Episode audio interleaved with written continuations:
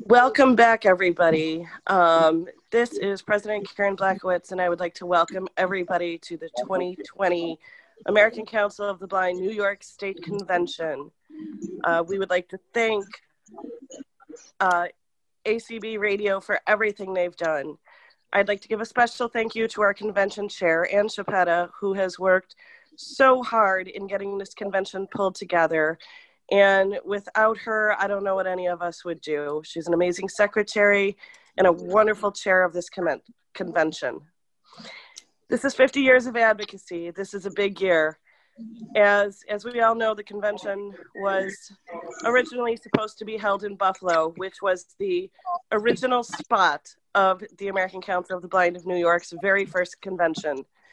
1970 was it was a very interesting year, and since everybody decided to disclose their age this morning, I just wanted um, to get the background. I, I was actually born in 1970, so as I was growing up, all these folks before me were working hard to build this organization into what it is.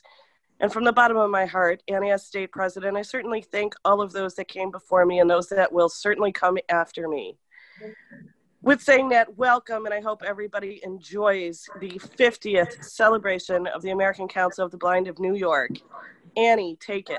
Mm, thank you, Karen. Can everybody say unique New York three times fast and not mess it up? so, welcome, everyone, to the 50th um, anniversary of the American Council of the Blind of New York and our first virtual convention. I'm really excited to be here today, and uh, the town hall was just great. And I want to thank everybody uh, who has any part in making this happen. Thank you, thank you, thank you. So, moving on, we are going to um, thank some special people today. Um, our virtual sponsorships and exhibitors. Uh, uh, Spectrum, who is going to be on in a little while um, to do a presentation with Peter Kay. We have OrCam. I'm, i think the OrCam uh, people were on just, just during the break and our pre-recorded message. Northeast Association of the Blind, I think I heard them too. Um, CAPV, Lighthouse Guild, Anduit and Tangible Surface Research Limited, we heard from her. Behind Our Eyes, and Newsroom Magazine. Uh, and then we also heard from Carrie Laney before at the town hall with the New York State Preferred um, Preferred Source Program. So uh, with, without uh, our sponsors, where would we be? So, um, and I also want to, uh, before we go on and um, do our uh, do our pledge with Dr. Joe and our invocation and anthem with um, Father John, uh, I want to say that uh, yesterday was a momentous day for us. It was White Cane Safety Day. So I want to uh, say a belated um, celebration day for that. Um, so I don't know if it's appropriate, but happy White Cane Safety Day, everybody. Uh, and another point uh, today is National Dictionary Day. Did you know that? That's right. Alexa told me that. And uh, uh, just uh, another point I'd like to to bring about. I'm not sure if if anybody else, but people that are um, on our ACB uh, list. Um, we uh, we recently went into a lawsuit with um, with New York State to get their mass communications system online system made accessible to blind and visually impaired, um, thanks to Disability Rights. Um, uh, Disability Rights New York. Um, so uh, that that's something we've been working on, and that's probably the newest news we have on the legislative front. Uh, so um, uh, our newest special interest group, which actually uh, got chartered last year, but people may not know, is the Randolph-Sheppard Vendor um, Group of New York, so the RSVNY. I wanted to give a special shout out to them since they are our newest affiliate and are our, our our newest special interest group, and uh, New York State is growing with our special interest groups, and that's a that's a great thing.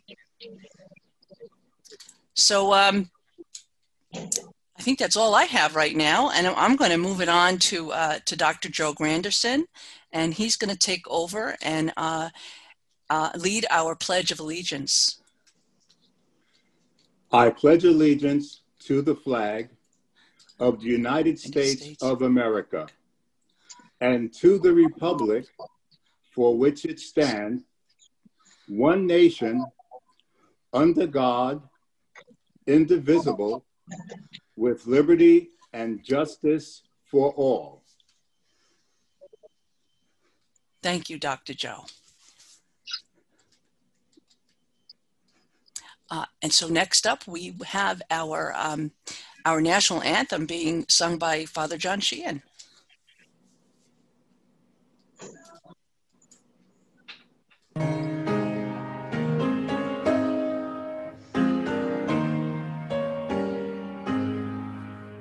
Oh, say, can you see by the dawn's early light what so proudly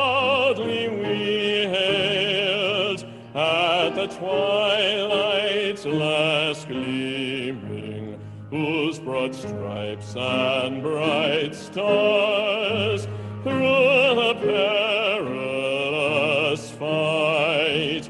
O'er the ramparts we watched were so gallantly streaming, and the rockets' bursting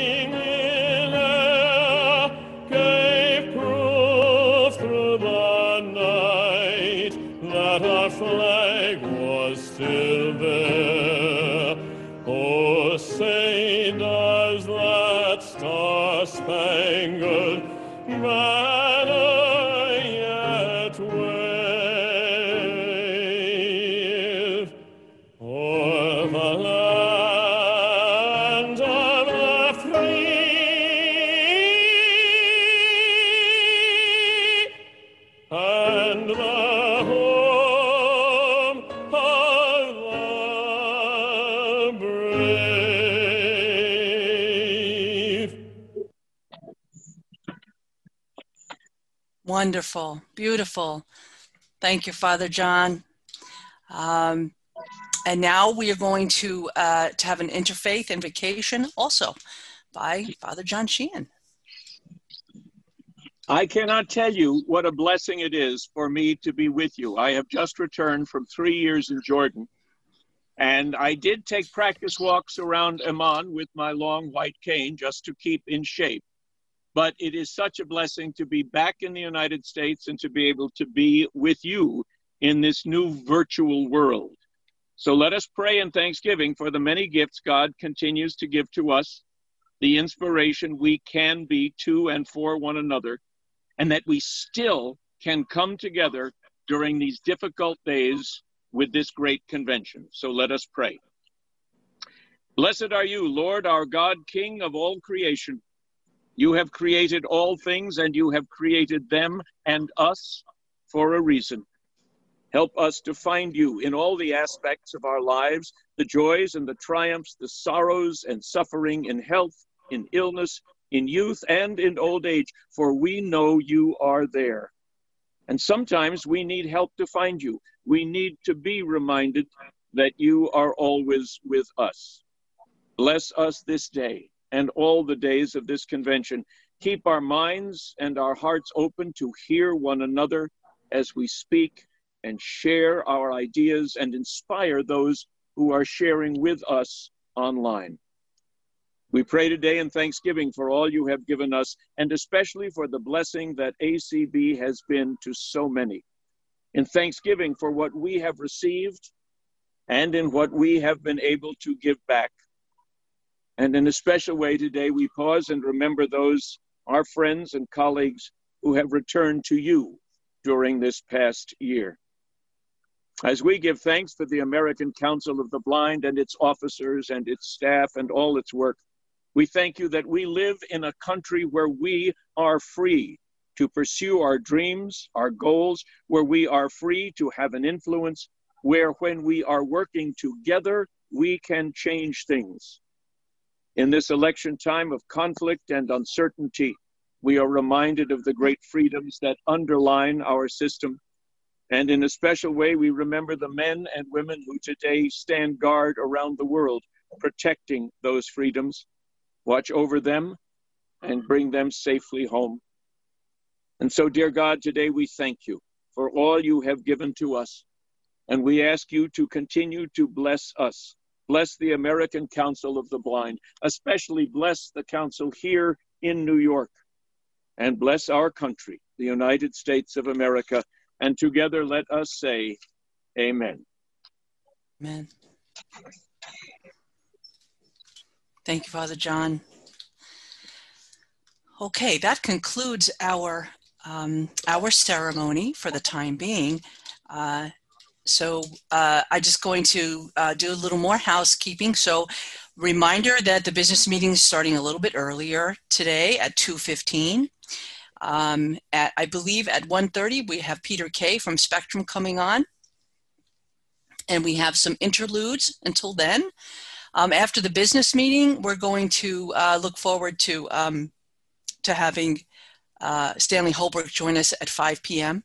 for the uh, for the diversity um, the sorry the diversity session and presentation and workshop uh, and uh, uh, so I look forward to speaking with you all um, in a little bit uh, more um, with Spectrum. And please keep listening because we have some other great things that we have ready to uh, queue up for you. And uh, so we'll speak to you soon. Okay.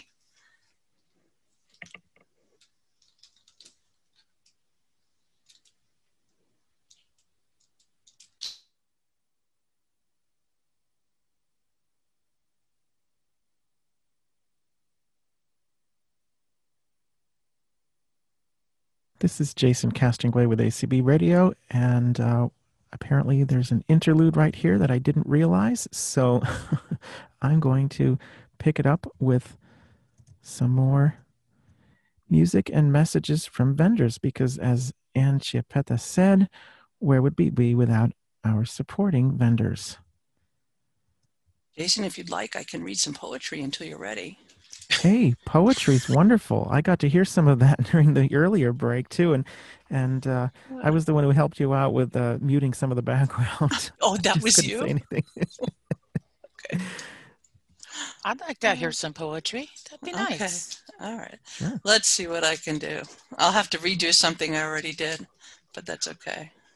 Um, That's okay. It wasn't streamed at the time, so nobody nobody heard it on the stream. The wonders of running early. Right. That's right. Okay, hold on.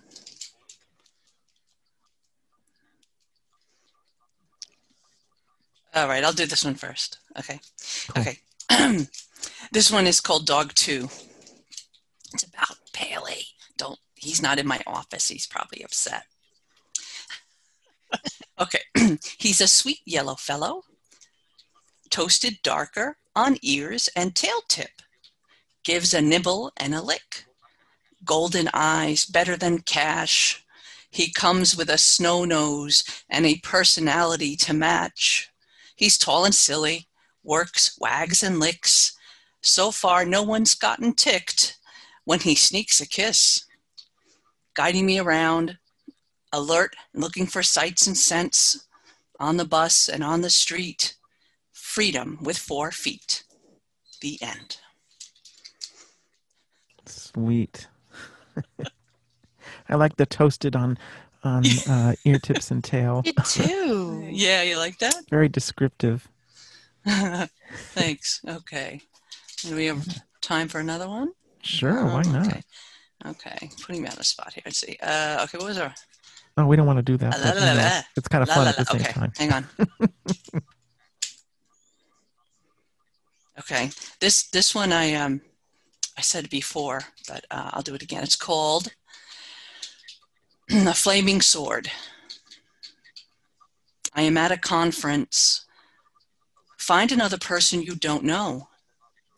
Draw a picture of your favorite animal and write down three things about it. The room quiets, the video plays, the chasm of blindness opens. I hurtled towards the fire. Just one helpful person in that room at that time would have made a difference, smothered the embers. The next day at the conference, my hand raises unnoticed. Humiliation slaps it down, ignites the banked coals. I am not with people. I'm with beings who feed the fire.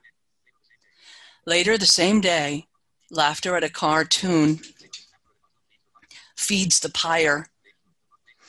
The burn weighs down my hand, and I don't ask for a description. Instead, I imagine being a crusading knight, accusing them all, shaming them all, passing judgment. I am rage contained, waiting to unleash my wraith against the ignorance, the fuel stoking the furnace. Burn, burn, burn. I wished for a sword of flame, a suit of armor, a crusader's righteousness. I would not have stood hand raised, asking for help if it wasn't needed. I meant nothing. No one noticed until I disappeared. The flames hide the pain. The end. Wow, very moving. Thank you. Um, that's going to be in a future issue of Breath and Shadow, um, which is an online disability journal. Um, so uh, I think it's going to be out in next month for the winter issue. Oh, great. Yeah. Nice. Uh, I really like to like perform that like on stage and ha- actually have a sword in my hand. yeah. Well, not a Yeah, fighting that one sounds angry, Ann. yeah, yeah. Yeah. It's like ah. That was very good, though. That Thank was, you. Uh, So, uh, how much more time do we have? Do we think? I, I want to make It sure. that- is. It is time. If Peter is ready, okay. Oh, great. Okay. Cool. All right. That worked. Thank you, Right Anne. There he is. Okay. Hi, Peter. Rick, if you could make Lynn a co-host, please. Go ahead. Am I ready to go? Yeah. Uh, so, uh, welcome back, everybody. It's Annie Chiappetta uh, again. And uh, so, we're going to be hearing from Peter Kay um, from Spectrum. And uh, also, we'll be able to take questions once he's done with his presentation. Peter, um, feel free to introduce yourself and, uh, and, and just go for it. And uh, thank you so much for being here today and for, um, for Spectrum's generous sponsorship. Wonderful. Thank you so much for having me on. I'm really excited um, to be joining you all for this year's convention. Um, I believe it's our first, you can correct me if I'm wrong, but um, I haven't seen in our history books that we've um, had this kind of participation in the ACB New York conference.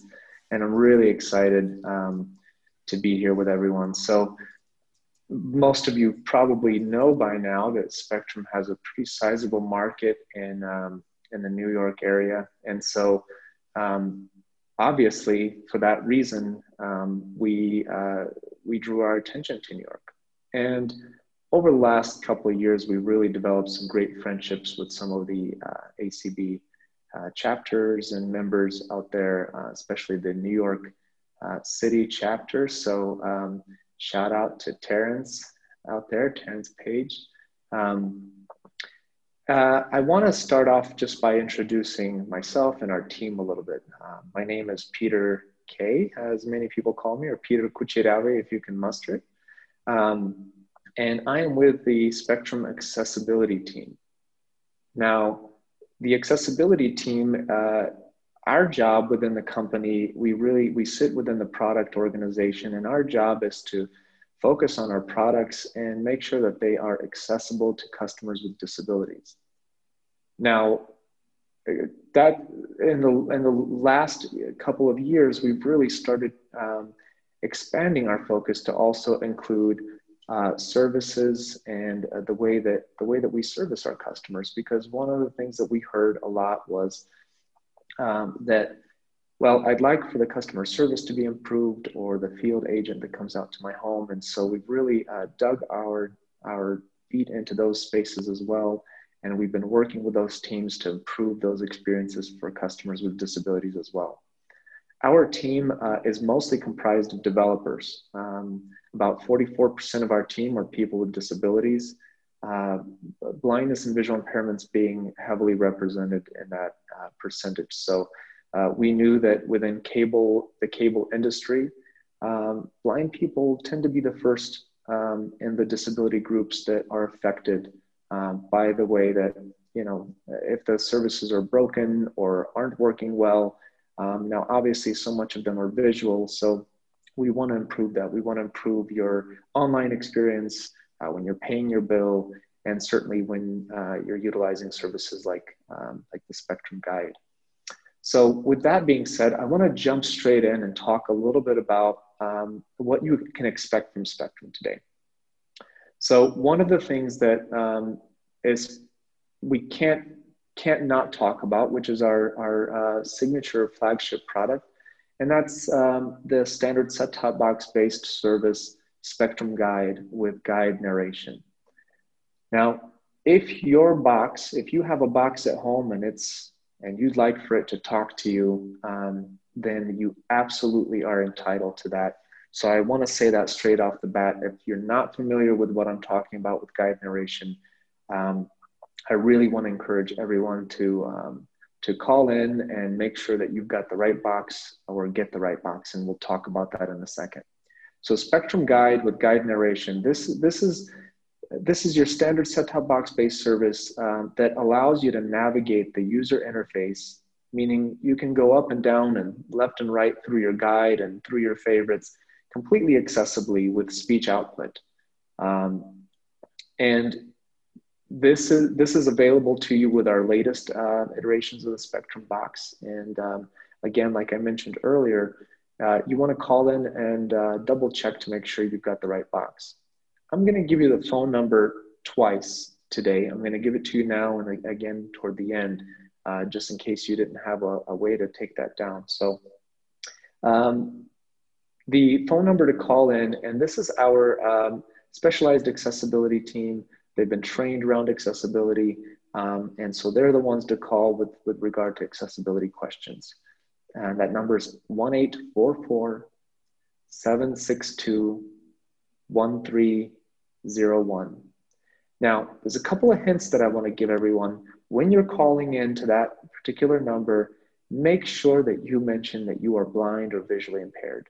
Uh, we currently uh, uh, uh, instituted a, um, a, flagging service that will allow the agents to flag your account um, as person who's blind or visually impaired so that the system can remember that and you can be served as um, according to your needs.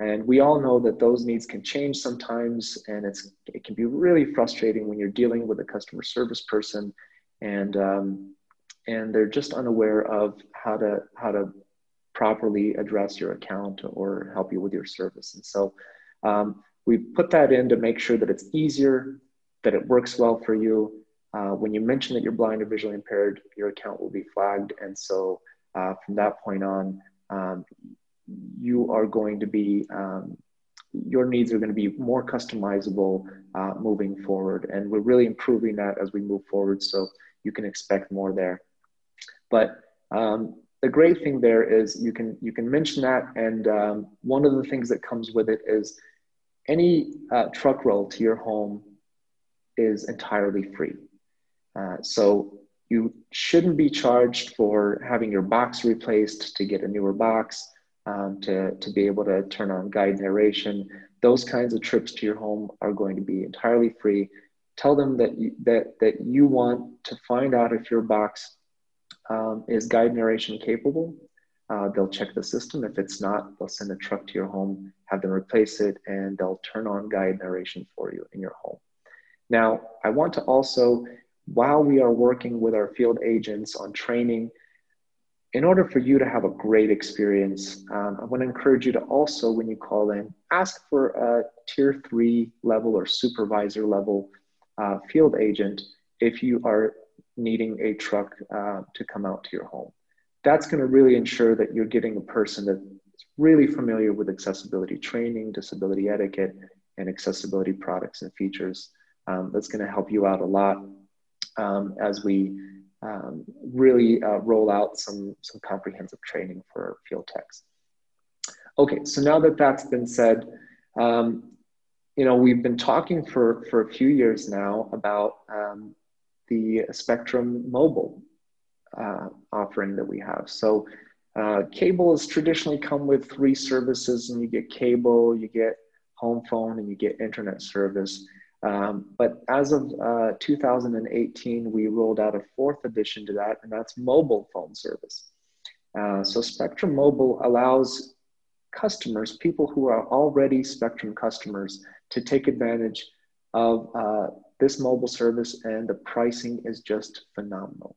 Um, I worked on the accessibility of this particular product when I uh, joined Charter. Uh, couldn't be more proud of it, and um, and it's really, uh, you know, it says something when I can get behind the pricing of it too. Um, the phone service and the text messaging, all of that is not something that you're going to be paying for. All you have to pay for is a Spectrum mobile customer is the data plan, and you can get it by the gig, um, or you can get it for a lump sum for unlimited. Um, and those are really reasonable prices. And seriously, I've slashed my bill um, to a fourth of what it was uh, before. So I want to encourage that. Uh, but I want to tell you that when you get Spectrum Mobile, um, you can also download the Spectrum uh, account mobile account management app, and you can manage your account on that app entirely accessibly. If, whether you have a, a, a, an Android or an iPhone, um, that service is entirely um, accessible, or that product, that application is entirely accessible. We've really focused on making sure that from the start, this is something. This was our first what we called born accessible product uh, born accessible meaning that from, from the product's launch, um, accessibility was baked into the design and it was beautiful. It hit the aesthetics that our developers wanted, but it also hit all those accessibility markers and not only checked those boxes, but really made the experience great. Uh, for instance, if you're going through your call log, you can uh, rotate your fingers on your, your screen uh, for those of you who use an iPhone and go to that headings navigation and navigate by headings. So the granularity of the way that you navigate through the application is just incredible. Uh, really love it uh, and encourage you to check that out.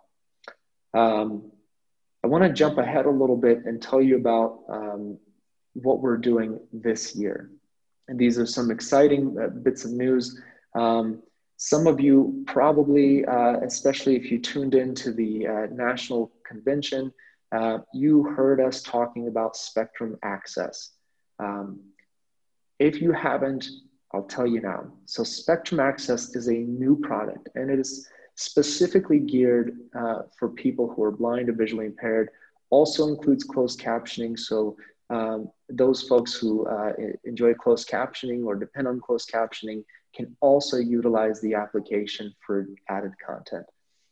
So, but for those of you who are just interested in audio description, the app provides audio description on the go. It's a growing library of content um, that we released earlier this year. It was supposed to be released around this time, but when the COVID uh, scenario knocked on everybody's door, we really huddled together um, here in Denver uh, in the development offices, and we said, how can we uh, re- really do something for, for our, our disability communities and um, uh, and show them that we're here for them. Um, this was one of the ways that we had the power to, to really make some moves. And so we um, expedited the delivery of the app and we launched it in April. And um, what you'll find with the application is a lineup of movies and now a growing uh, uh, uh, selection of shows, especially Spectrum Originals is where we've started. So uh, all of the Spectrum Originals are now loaded into the application as well. So if you're wanting to watch LA's Finest, for instance, um, you can pull it up on your TV and pull it up on the app and combine the audio description. So here's how it works. You launch the movie or show uh, that you're interested in watching on your TV. And uh, once you've downloaded it on the app as well, so you can either search for it with the search bar, um, or you can find it in the, um, in the categories list. Once you've found it in the application, just hit download uh, audio description track and a sync button will pop up on your screen. Go ahead and play the movie or show on your TV, hit that sync button, point that microphone uh, of your phone uh, toward the, the speakers uh, so that it can capture the sound a little better. And um, it will identify where you are in the movie or show, sync the audio description track to that point, and off you go. You can pop an earbud in your ear, uh, or you can have it playing out loud if others in your home are wanting to enjoy the content as well. I know that there is a booming uh, interest within the sighted community in audio description. Um, and I love this because with closed captioning, about 80% of people who are um, using closed captioning are not even hearing impaired. And so I'd like to see that kind of growth with audio description as well. And we're starting to see it. People who are cooking and wanting to continue to binge their, their content are turning on audio description and, uh, and enjoying it that way so they don't have to keep their eyes on the screen. Um, people who are driving, road trips, parents, Uber drivers, you name it, all kinds of people are starting to discover audio description. So promote that in your circles, get folks to download the Spectrum Access app. Here's the best part of it all the app is entirely free. Now, if that's not good enough, you don't even have to be a Spectrum customer to enjoy the application. There, it is a zero authentication service. You don't have to type in any credentials. Once you've downloaded the app, the app is ready for use. Uh, so if you're within the United States, we're working on, on Canada and, and, and other places now, but if you're within the United States, you can download the app and you're ready, ready to go. You don't have to be a Spectrum customer and you don't even have to uh, use it just with the Spectrum TV platform. Uh, you can use it with any platform um, so long as the movie or show is loaded into the application. So I can't say enough great things about it. I encourage you to download the app. And if you have questions about the app specifically or have comments, feedback, we have a special inbox that you can email. And it's really simple. It's spectrumaccess at charter.com. Uh, I'm going to move on to uh, the newest product that we are offering. Uh, this was our fourth Born Accessible product. Um, of course, we had you know, Spectrum Mobile, and we had um, the Apple TV app uh, that I know a lot of you are enjoying. Spectrum News. One of the things that we've learned is that news has become a really close companion for everybody during this COVID era. Uh, people relying on their news apps. Uh, I know the AFB uh, put out a, a, research around COVID, um, very long. Um, I think it was 82 pages of research that I read through. But one of those sections talked about how important news has become for people who are blind or visually impaired to understand, you know, what's going on in their world, uh, stay connected, um, and make sure that, that they're informed uh, about the latest in their uh, local community. Well, Spectrum News does just that. Spectrum News gives you your local content, your local uh, news on your phone. Uh, the app is accessible. I think it's just great. We, have really gotten so much good feedback about the design of the application in terms of accessibility. I'm really proud of it. Uh, but the thing that you'll find there is local news from your area. And let's say uh, you know, let's say you're one of those people that has a vacation home down in Florida, but you live in New York, um, or your parents live down in Florida um, and you live in New York and you want to check in on them. You can check in on the local news down there in Florida or North Carolina or Kentucky, wherever it is, um, and also in, you, in your hometown in New York. Um, right there on your phone. You can check for weather, um, even weather on an hourly uh, basis. And I got to be honest with you, I really like the way that weather's set up even better than the, the native weather app on my phone uh, in terms of accessibility. And um, and you can even get uh, closure alerts and things like that. So uh, when those snows start to come in and and uh, and cover the grounds out there in New York, you can get um, closure alerts and weather alerts and such. So I also encourage you to download the Spectrum News app. It's super easy. Um, if you are not a Spectrum customer, um, obviously the app is free. If you are a Spectrum customer, you just download it into your credentials and you're ready to go. If you're not a Spectrum customer, you can download the app and use it for 30 days for free, just so you have an idea of uh, what the app offers. Um, I, again, I want to go go back and, and give some um, contact information just so you have a way to reach our team.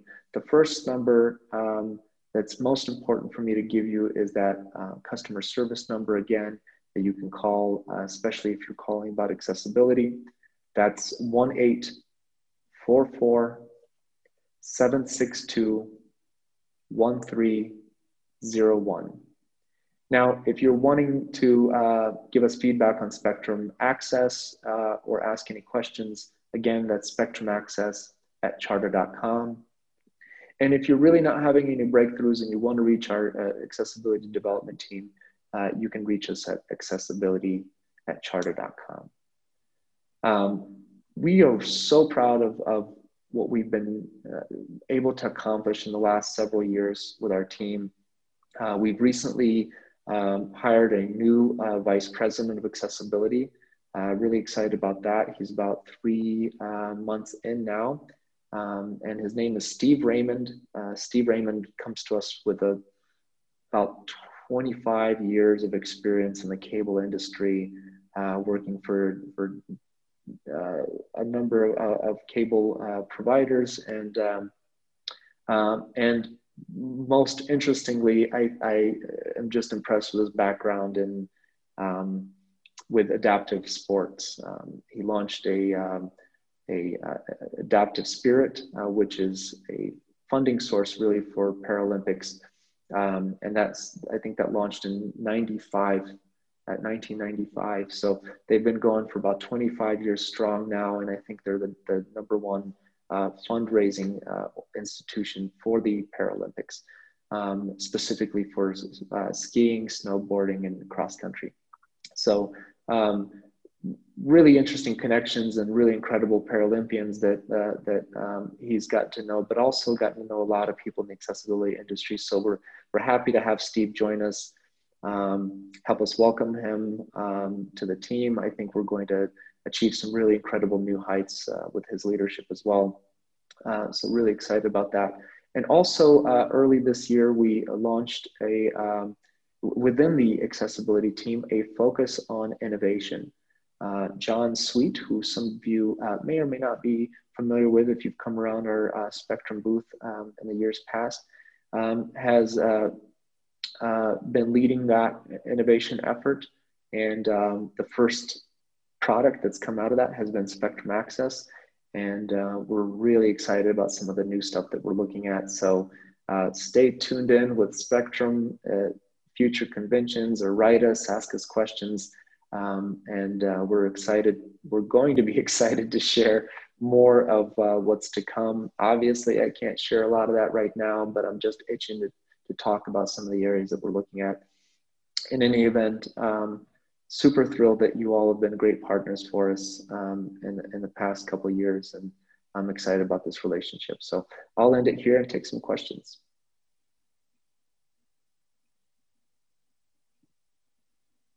Okay, anybody has questions for Peter can raise your hand. Uh, again, it's uh, Alt-Y. Okay, or... if you, oh, I'm sorry, Annie. Oh, go ahead. okay, I'm sorry.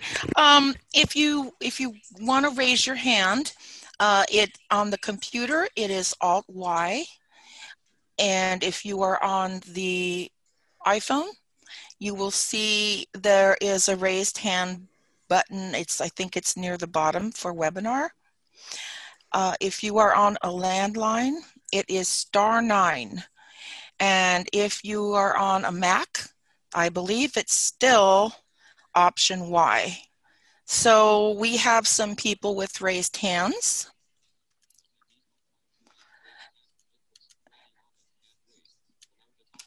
Rahil, you may unmute.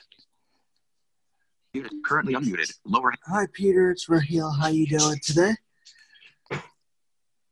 Doing well, thank you. Um, now, since I'm a in, internet customer, um, is there a way I could like Spectrum News in Albany, New York? Because it used to be like YNN or Capital News Nine, and I used to listen to Jody Kenny, and and all that, and and Dan Eaton, who's the cooking guy on there. And is there a way I could still get that? Um, can you help me understand your question a little bit better? Um, are you are you meaning on your on your ch- channel lineup? Um, I used to have a radio, but but I don't have a radio. I wonder if there's a Amazon skill that uh, the speaker skill that I could try for that. Well, I, I, you know, I'm not, I'm not well versed in, in other companies' products like Amazon Skills, but okay. if if there's a particular channel um, that you're looking for, um, you can. Is there an app on phone that I could try to listen to the Spectrum News in Albany, New York, or? Yeah, you uh, you can download the Spectrum News app. Okay. So it's exactly what I was talking about. So go ahead and, and download that Spectrum News app uh, on your iPhone or Android, okay. and um, type in your credentials and uh, see if see if you get what you're looking for there. I suspect you will. It'll give you all the local news for Albany. What is the other uh, app that you mentioned about audio description movies? Because I don't have a cable or a box or any of those things. No worries, you don't have to. Just download Spectrum Access on your phone. Um, right now, it's available on iPhones. Android's coming uh, hopefully by the end of this year. Okay. And do I have Um, a customer, uh, Spectrum customer for that? You do not, Not not so- for Spectrum Access. Okay, thank you. hmm Okay, uh, the next question we have is from Roseanne. You may unmute. Hi, Peter. Can you hear me? Yes, hi, Roseanne. Hi. How you doing? Doing Um, great. I have a. I have a. First of all, I want to thank you for being here. I, I am really um, impressed with the work that you guys have done in terms of accessibility, and I think it's wonderful and certainly well needed. Um, I live in New York, downstate, I, and as far as I know, Spectrum has not been available in this area. Um, two questions: A, will it become available? And B, when it does, will there be like a special offer of some kind for us to switch from whatever we're, we're, we're using now to Spectrum, which would, I think, would be awesome actually. And what is the internet speed presently on Spectrum? Um, so really, you know, I, I, I, if you don't have Spectrum service where you live currently, um, I don't have a way of knowing whether or not uh, that's that area is going to be expanded to include Spectrum. Um, Mm. I know that there's some uh, efforts being done to expand um, Spectrum services and internet speeds um, to more rural areas, um, especially right now during COVID. There's just a real desperate need to to get um, internet services and faster internet services to those areas. So it really depends on where you live, um, uh, what kind of speed you get. Um, and obviously, like I said, there's there's an effort to increase the speed uh, for some of the more rural areas right now, which um, I think, especially for work from home and, and education from home purposes, it's just been desperately needed. But I really don't have a way of knowing whether or not um, your area is going to have spectrum. The thing to remember is that the reason why we have these separated markets is for, for the monopoly, anti-monopoly purposes. And so, you know, Charter is going to have, or Charter Spectrum is going to have their own, and Comcast Xfinity um, is going to have their own areas, and we don't overlap spaces. So if there's currently, you know, a company like Comcast in that space, um, you're not going to see, you're not going to see Spectrum um, in that area uh, for sure. Mm. And so that's sort of that's sort of the designated map drawings that they, um, I think, regulate over at the um, FCC probably. But uh, in any event, I really don't have a way of knowing exactly where the expansions are going to happen. I just wish other companies would embark on the work that you guys have done And it would be so awesome to be able to have the type of accessibility that you guys have created. You've done a wonderful job, and thank you for that. Thank you, Roseanne. I really appreciate it. And I agree with you. I think, you know, the great thing about accessibility is that accessibility in itself is not a um, proprietary um, uh, thing. And so there's a lot of effort to share information with other companies. I know, you know, we've worked with Comcast and Cox um, to really uh, work together to make sure that, you know, we're all sharing information and, and providing customers with exactly what they, what they need. And so that's the great thing that, you know, across the industry, we're really working to share some of that information, but I really appreciate the feedback. Thank you. Thank you so much. All right, thank you. And Kathy Casey, you may unmute.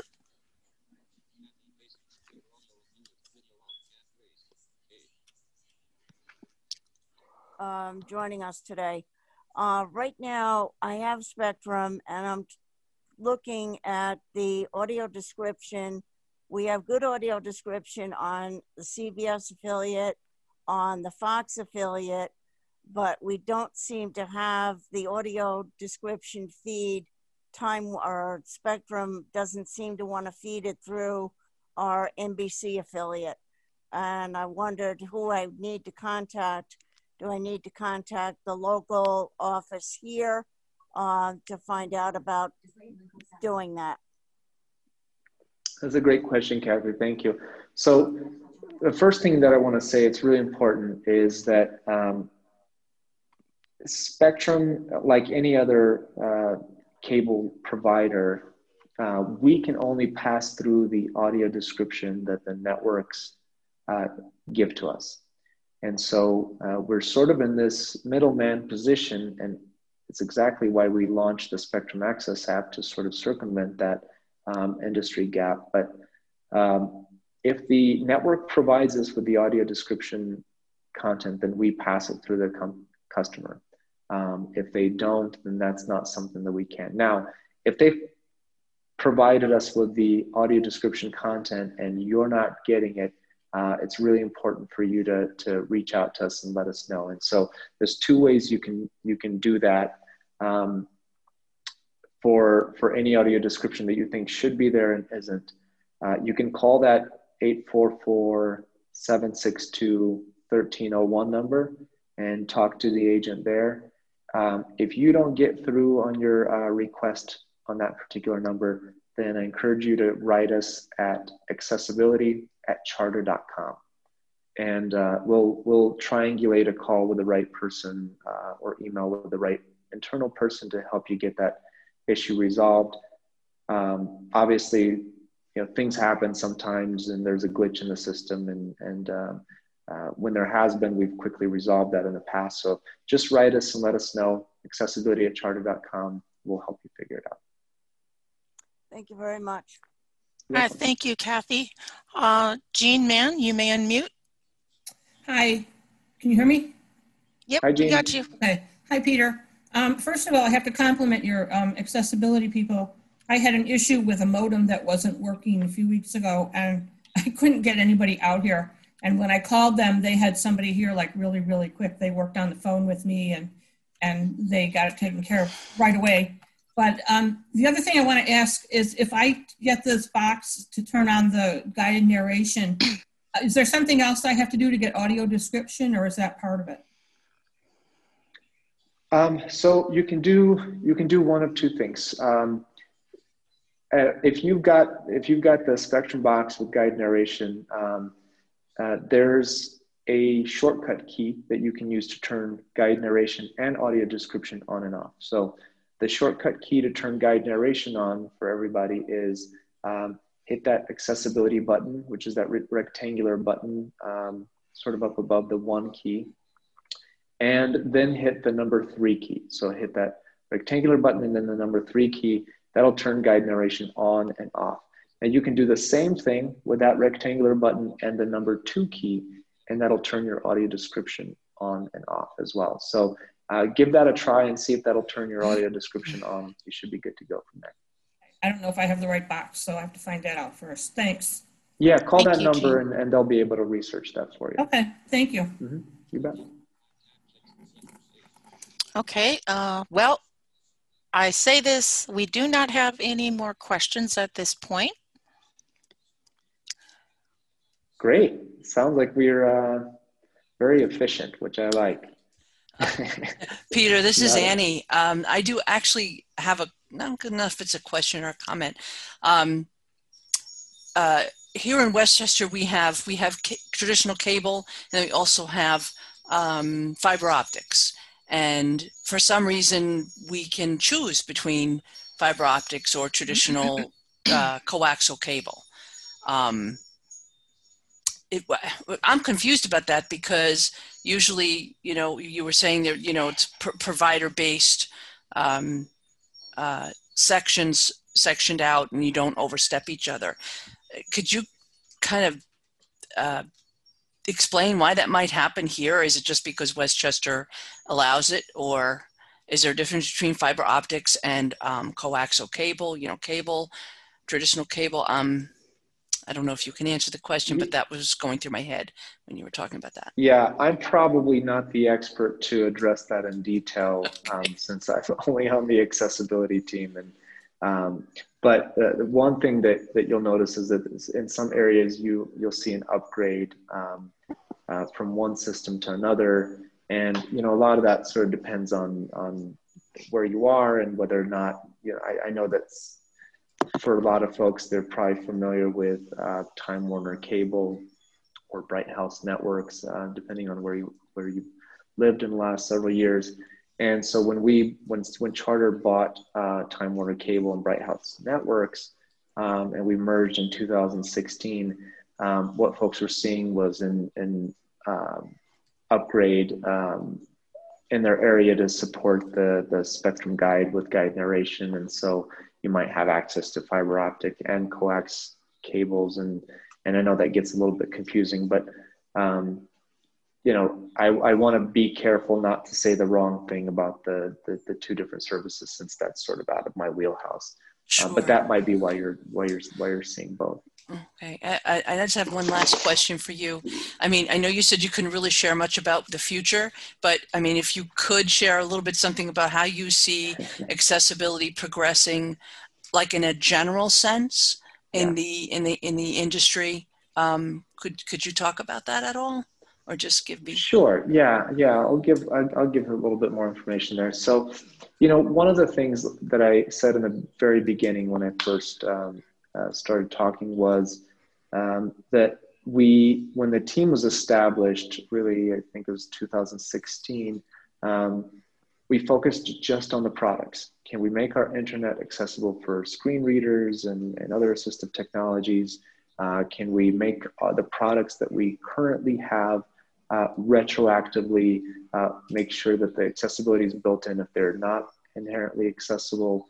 And moving forward, any products that we release to be more accessible or to be accessible from the start. And, and that really was um, um, um, Spectrum Mobile was was the first of those types of products um, to be born accessible. And so then we started talking to customers, and I started traveling to conferences and conventions, and I started hearing a lot of your feedback. You know, from from all of you, um, especially at these national conventions, um, that we want uh, the service to be improved. We want the agents to really understand accessibility and uh, and have a little more disability etiquette under their belt. And so we went into that space, and now that we're sort of hanging around there and and providing the training and improving those services, uh, we're getting some ideas about how that can be improved even better right? So for those of you who are at home and you've got your box that's turning on and you call in the agent and the agent's saying, is the green light on? And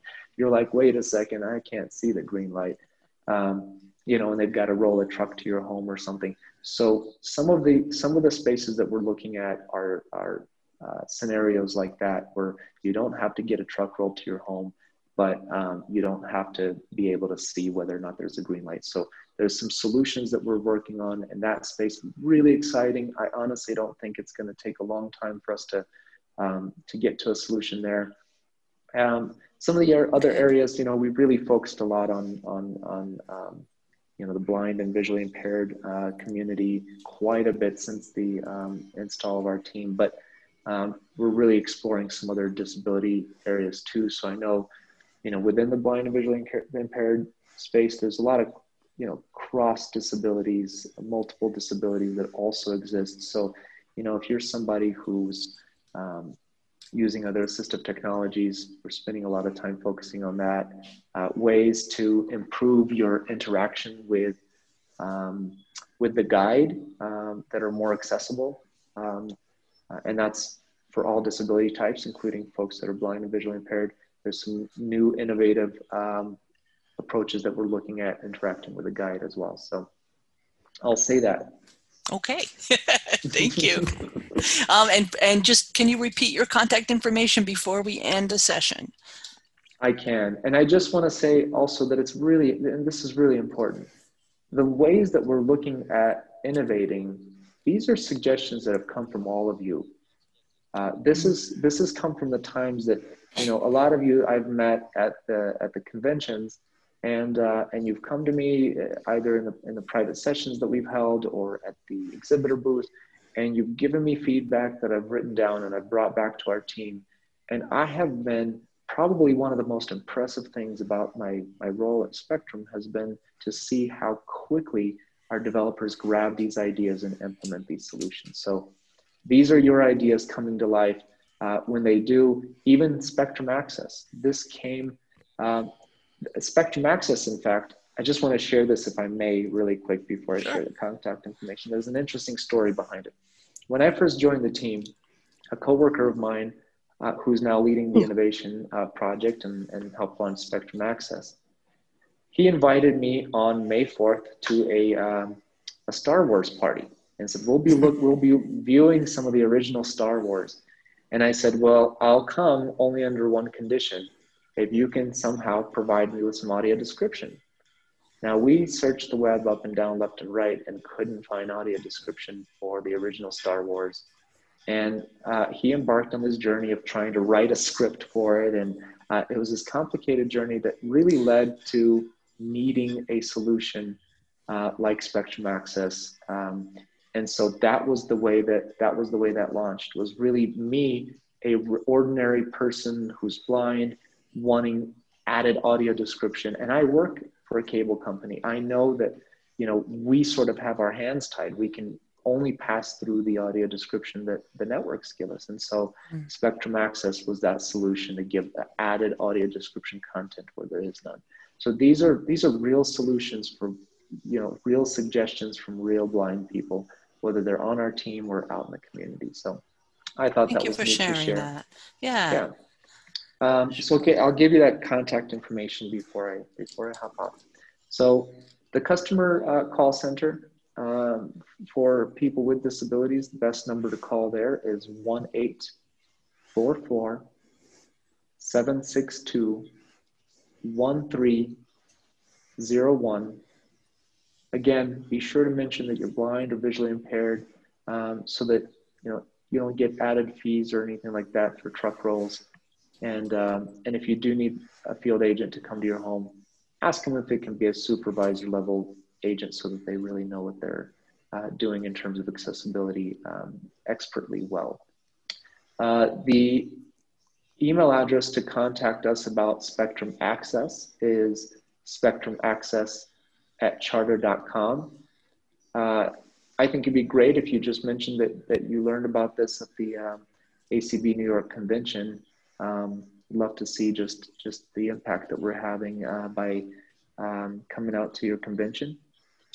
And um, and if you've got any um, questions uh, that aren't being answered by by the um, accessibility call center team, uh, you can email our team directly at accessibility at charter.com. Thank you, Peter. Thank you so much for sharing time today and supporting ACB of New York and um, look forward to hearing more wonderful things coming from Spectrum.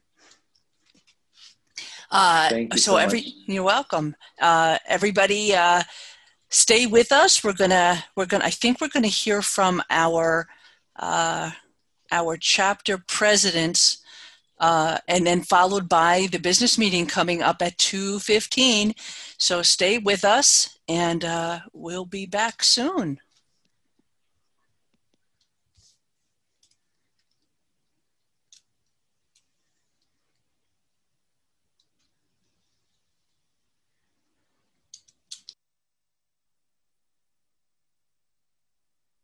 Hi, everybody.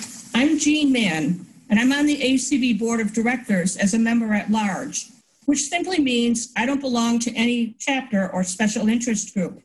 I originally joined the Capital District chapter in 1975 76, not sure exactly, but some of the blind people I had met were members and invited me to a meeting.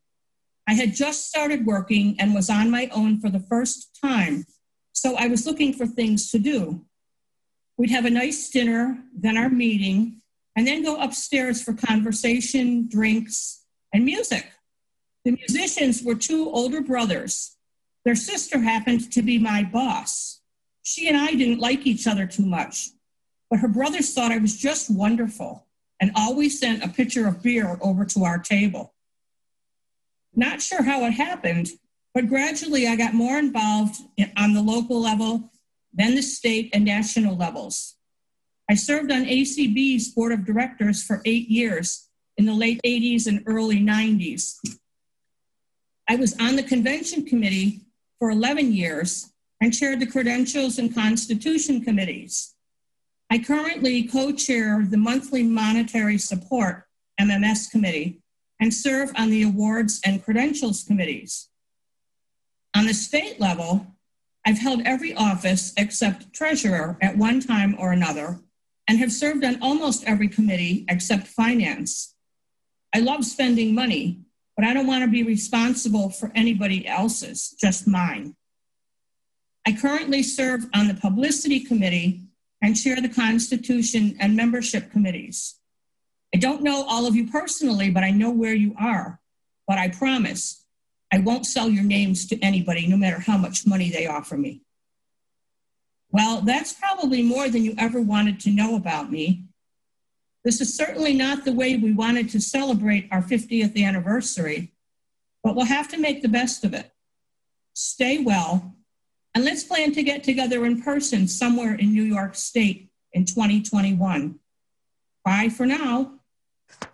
Hello, everyone. From the Capital District chapter of the American Council of the Blind Incorporated, this is Kathy Casey, President. It's good to be here for our 50th annual convention of the American Council of the Blind of New York. Our chapter's been in existence since around 1986. We've been incorporated, and some of the things that we have done, we have initiated the accessible pedestrian signals. Three of us were involved with that, and now they are being incorporated in almost every intersection whenever there is an update. We were also involved in trying to get the automated stops on our public transit system. Amongst other activities, we meet once a month and we're hoping to start again in September and look forward to working on projects in the future. Again, thank you very much and good luck for a good convention. Hi, everybody. This is Annie Chiappetta, president of Guide Dog Users of the Empire State. Woof woof. Congratulations, ACB of New York, for 50 years. We want to tell you a little bit more about Guide Dog Users of the Empire State. We're a very recent charter. We were chartered in 2016. Since that time, we've pretty much met regularly at each state convention, and we've had quite a few wonderful convention workshops. And we do have another one that we have planned for this convention as well. And it's probably going to be our best one yet. Guide Users of the Empire State has about 30 members, and we do things all over New York State because we have a very unique affiliate in being that we don't have a home base, but we get together and we decide what's important to us and then we get it done.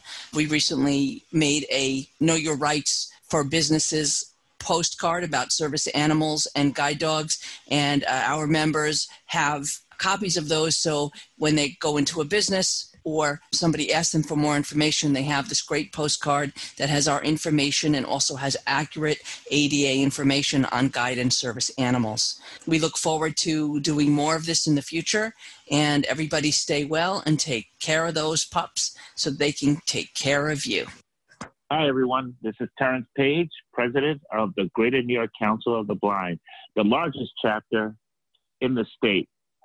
We at Greater New York Council of the Blind congratulate ACB NY for 50 years of excellent work. We continue to honor their work, and we're proud to be a chapter of this amazing group. Thank you, and have a wonderful conference. Hello, and welcome to the ACBNY virtual convention. This is our 50th anniversary. Awesome place to be. My name is Rosanna, and I am the president for the Long Island Council of the Blind. We have been in existence since 1981. Some of you may remember Evelyn Larson. Evelyn was both a charter member as well as one of our founders for the Long Island Council of the Blind. Over the years, we have done many projects and advocacy work to improve the lives of blind and visually impaired individuals. Recently, we have worked with both the state and local Department of Transportation to have audible pedestrian signals put in where they are needed. Within the last few years, we also hosted a workshop for the state and local DOT, as well as the general public, as to why audible pedestrian signals should be put in and why they are needed in places where street crossings are most difficult. This also gives the blind and individuals the opportunity to have the same information as sighted people. This was very successful. Going forward, the Long Island Council of the Blind remains committed to its advocacy and educational mission to enhance the lives of both blind and visually impaired individuals. Hi, my name is Charles Cronin. My friends call me Bob. I'm currently serving as the president of the New York State Council of Citizens with Low Vision, or if you prefer the alphabet soup, NYSCCLV. So, who are we and what do we do? Well, first of all, we are a proud affiliate of the American Council of the Blind of New York and of the Council of Citizens of Low Vision International. What do we do? In many ways, our mission is very similar to that of ACBNY. We advocate for the highest quality of life and most functional independence that a person with a visual impairment can have. How are we different from ACBNY? Well, most of our members have some usable vision. And another one of the things we try to do is to work so that they can get the most out of the usable vision that they have. We do this through sharing our experiences. We do this through sometimes inviting experts. And we are going to be happy to do this as a panel at the ACBNY State Convention, where members of our affiliate will present tips and tricks for how they function independently on a given day. We hope you'll join us for the panel because you can only add to the discussion, spice it up. And remember, something that one person takes for granted can be a treasure for someone else. So we look forward to seeing you. In the meantime, if my stirring oratory has interested you, you're welcome to reach out to me for more information. You can email me at C-H-A-R C-R-O 7011 at V-E-R-I-Z-O-N dot N-E-T or give me a call at 516-374-6008. All calls and emails will be answered. Finally, let me say that it is my hope and my prayer that you and your family will stay safe healthy, and strong until we meet again. Thanks for listening. Have a great day. Hi, everybody. My name is Kathleen Shields. I am president of the Rochester chapter, and I'm happy to be able to be here and talk with you a little bit about what we do and a little bit about us. Unfortunately, I can't tell you anything about when our chapter started because any member that could tell me that has unfortunately passed away. But we are a small chapter. We have about 12 members, and a couple of the things we have done are we uh, hosted the 2018 state convention we helped host it, I should say, and that was very interesting. And we took part in helping to host the national convention in 2019. That was also very interesting, and we were glad to be able to do those things. Some of the things we try to do in our chapter are to keep up on things with disability, and we have also done things like talking about our paratransit system and any problems anyone is having while using the system or about the system. This year, as president, I hope to start asking people to think about what we want to do with our chapter. What do we want to accomplish? What do we want to get out of being members of this chapter? even though we're a small chapter, I think we can do that. I'd also like to work on doing some things with uh, fundraising. So there are a couple things that I plan to do with the chapter. I've been president for a couple of years now, so we'll just take it from there. But every meeting is interesting and we try to accomplish something. I thank you for giving me the chance to talk with you, and I thank you very much. Hello, I'm Alexander Meister. I am president of RSVNY, that is the Randolph Sheppard Vendors of New York. We were recently chartered with ACB in cooperation with Randolph Sheppard Vendors of America. We uh, advocate for vendors. RSVNY is primarily for vendors of New York State and we'd like to welcome you to the ACBNY convention. Congratulations for 50 years and hope to see everybody sometime soon. This is Maria Samuels from Westchester Council of the Blind. We're going to be celebrating our 20th anniversary, so we're very excited about that. Our services of serving the community is very important to us, and we do many things in our community. We plan to continue doing that. We're looking forward to the convention that's coming up that we can all participate with. Our organization, our group is growing. We just added three new members, and we're looking forward to growing even more in the next coming calendar year. Hello, ACB members and guests, and welcome to the 50th annual ACBNY convention. I'm Ian Foley, president of the Western New York chapter.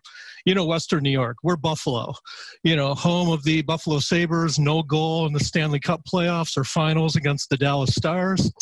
You know, Buffalo, the Buffalo Bills, wide right in Super Bowl 25 against your Giants.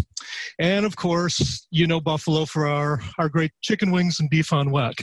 Oh, and yes, Buffalo is also the home of our state president, Karen Blackowitz. We would have loved to celebrate the 50th anniversary together with you here in Buffalo this year, but COVID 19 made other plans for us.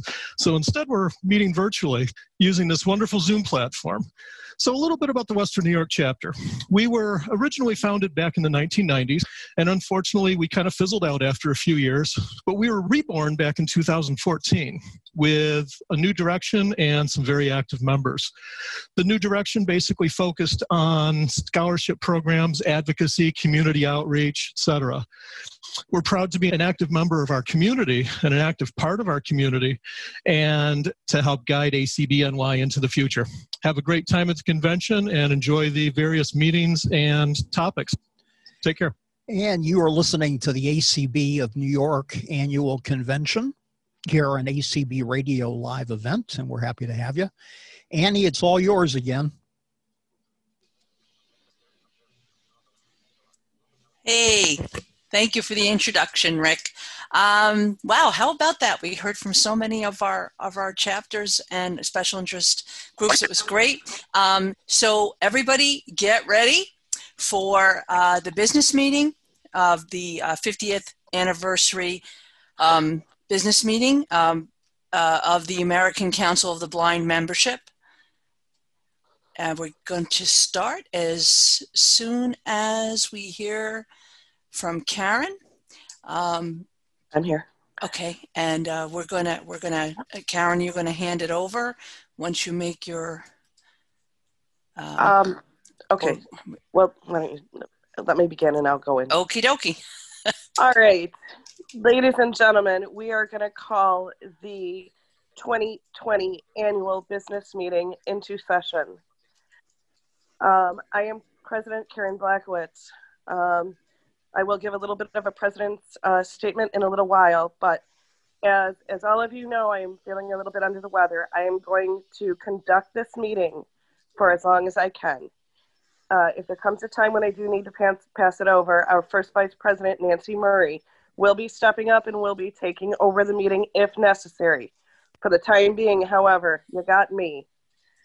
Um, so, with saying that, I'm going to ask our secretary to please call the roll. Okay. President Karen Blackowitz, Present. First Vice President Nancy Murray,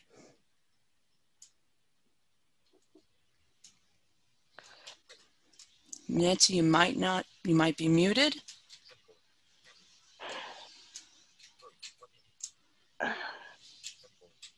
Okay, we're uh, Jean Mann, second vice, second vice president.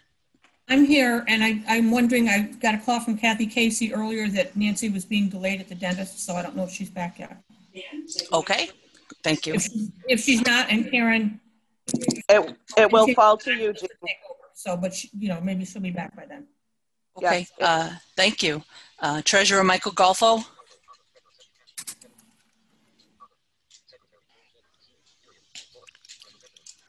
Michael Golfo. Here. Uh, okay, thanks, Mike. I was having problems unmuting, sorry. Okay. Um, okay, we're going to go on to our our um, our board directors. Uh, Capital District, Michael Bryan.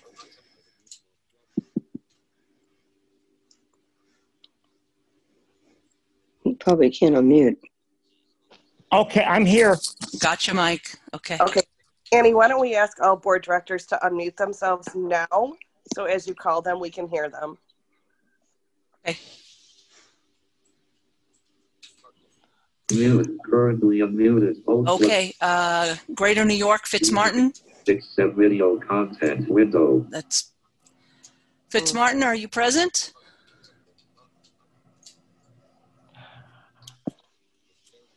One more time, Fitzmartin.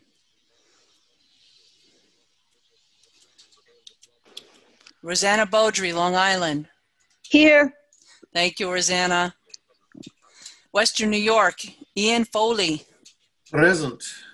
Thank you. Rochester and Parsons. And we know you're here. We just don't know if you're She here. needs to unmute just a second. Yes, okay. Ah, there we go. Hey, Uh, hello, Ann. Here. Okay, thank you. Um, uh, Rodney Stanford, Westchester. Present. Thank you, Rodney. Utica, Carl Gage.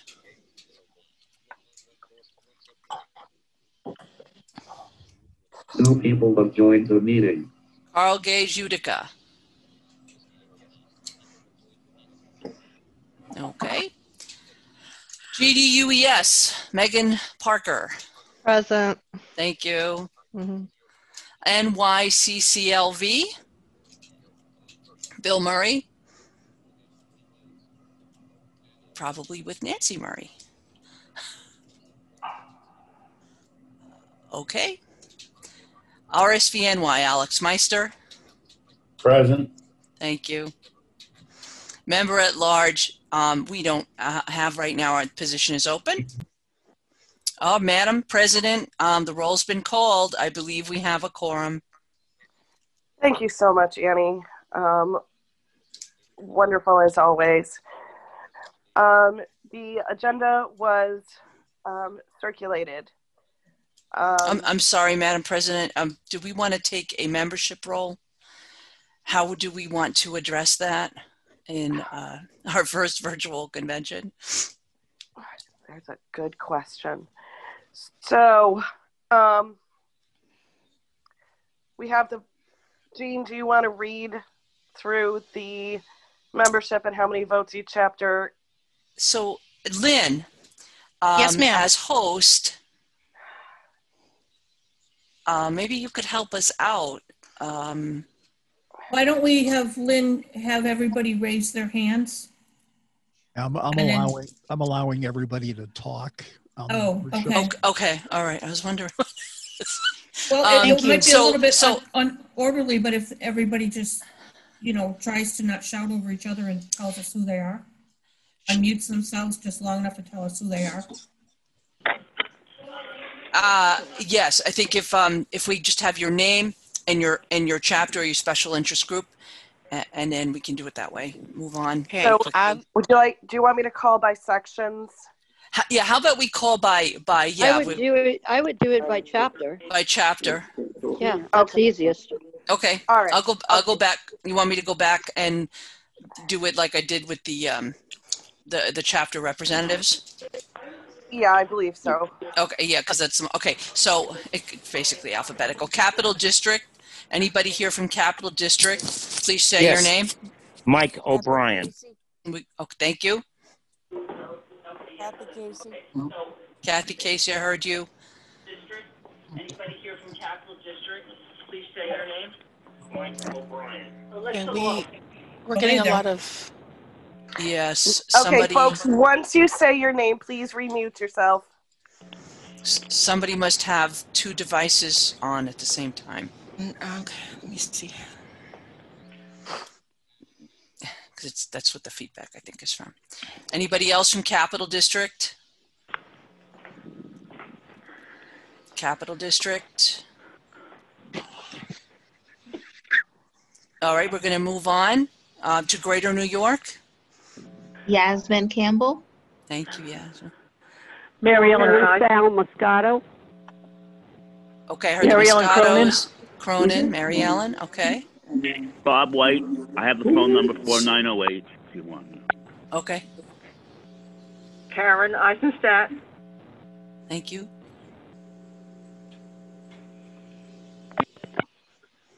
Anyone else from Greater New York? Anyone else?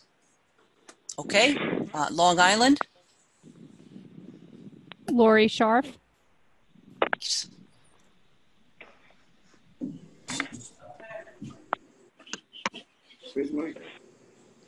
Long Island. Uh, Carrie Regan, but technically I'm a member at large. Oh, really? Yep. Oh, she's a, you're a member of Long That's- Island, Carrie. Oh, I thought it was, I, I paid member at large though. No. Huh, okay. Any anybody else from Long Island? Okay, Western New York. Richard Fiorello.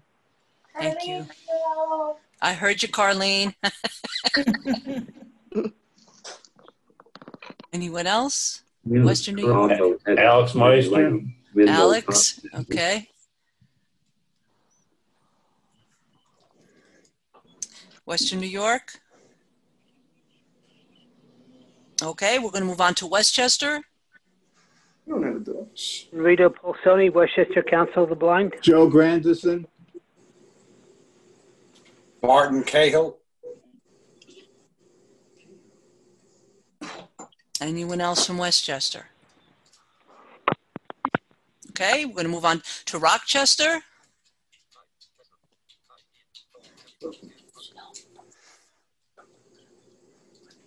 Anyone besides Ann Parsons here from Rochester?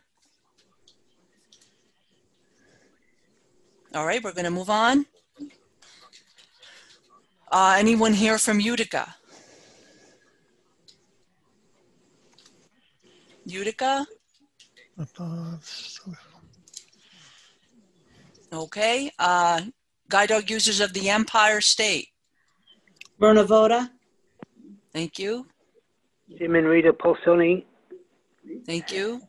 Patrick Voda. Hey, Pat. Anybody else from GDUs? Madam Secretary, Nancy Murray did join the meeting. Okay, so that means Bill Murray also joined the meeting?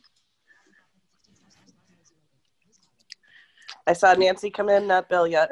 Yes, and he's sharing my phone. He can't get in on his phone. I just tried it and I can't either. and I just walked you. in the door. Okay. I am here. All if right. needed. Uh, all right. So GDUES has been called. Um, NYCCLV. Anyone from NYCCLV? That's me, Bill. I know. we got Hello. Bill. Kim Anyone Falsoni. else? Sony, I'm a member of uh, the Low Vision Group. Okay. Mike Adino's upstairs listening to the A lady. Oh, okay. Mike's here. All right. That was part of the Low Vision. Uh, Okay, Sal. Gotcha. Um, who, whoever that is, that could you please mute with background noise? You didn't set the phone down and it went. Uh, okay. Um, anybody else from NYCCLV? Okay, RSVNY. And we know Alex is here. Anyone else?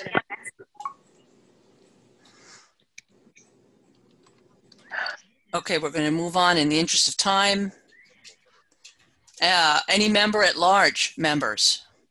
Someone had mentioned Carrie Regan, but I don't, anyway. Anybody else member at large members? Roger Dennis from Rochester. Thank you, Roger. Nice to, to hear you. Anybody else? Okay, Madam President, I think we've called all the members. Right, then I, I believe that completes the roll. Um, if, if the host would please mute everybody again then, um, for the time being, I'd appreciate it. Um, thank you. Um, accept, Jean, acceptance of the agenda is next, right? Um, Uh, yes. Um, we have the, uh, the acceptance of last year's annual membership minutes. Um, they were attached to the, um, the minutes of this meeting. Madam Chair? Yes, This is Je- Jean, and I move to accept the minutes from the uh, last year's meeting. The date is Well- October 25th. I couldn't remember Sorry. the date. Yeah. I just looked. Annie, A I'll motion- second it. Okay. A motion has been made and second. Is there any discussion? I'm going to ask folks to raise your hands if you have any discussion points For the So- minutes. For the minutes or the acceptance of the minutes. So, therefore, is there any discussion on the acceptance of the meeting from last year's annual meeting? Annie, there were a couple of spelling names. Can I just send those to you later? Yeah, that's fine. Okay. Okay, do the moderators or the host see any hands up? I do not see any hands. Madam President, I do not see any. Oh, we do have one. Okay, if we could unmute that person. Kathy, Kathy Casey. Motion that we accept the minutes from last year's meeting. Okay, thank you, Kathy, but we, we, we did that. Okay. Okay, so in, in order to vote, um, I'm going to ask the host if you would please unmute all. All those in favor of accepting minutes as distributed, please signify by Aye. saying aye. Aye. Aye. Aye. Any opposed, signify with saying aye. You're muted, so whatever vote Oh, you did, just didn't go. You're not muted. Oh, really? I didn't know she All could. right, any abstentions? Hearing none, motion carried. If the host would please mute all again. Thank you. The agenda has been sent out. Um, Can I have a motion on acceptance of the agenda for the 2020 business meeting, please? So moved. Bill Murray? Seconded. I don't, I don't know who that was. That was Mike O'Brien. I'm sorry. Mike O'Brien, thank you. Sorry about that. That's okay. Please say your name um, when when making a motion so I can I can hear you clearly. Motion has been made. Is there a second? Ann Chiappetta. Ann Chiappetta, thank you. All right. If there is any discussion on the agenda, please signify by raising your ha- hand at this time.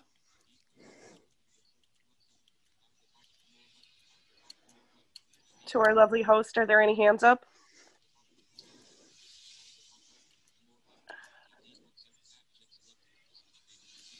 Are there any hands up? I I apologize. Um, there are no hands up, Madam President. Thank you. If you could unmute all again, please. Uh, okay. I raised my hand. Okay, Mike O'Brien, yes. Yes, I raised it.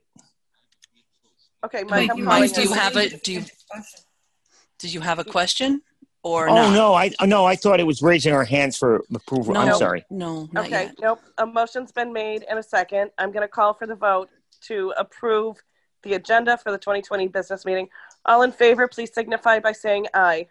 Aye. Aye. Any opposed? Any object, uh, abstentions? No. Hearing none, motion carried to accept the agenda for the 2020 business meeting. Um, Madam Host, if you could please mute all again. And thank you so much for all your work. Okay, we're going to start the business meeting. Um, I believe now, Jean, please confirm, I will go into my president's report. Yes? Yes. Yes, yes. For you, President's report is the first item. Okay, thank you. So, um, I would like to welcome everybody to the to the 2020 um, American Council of the Blind State Convention.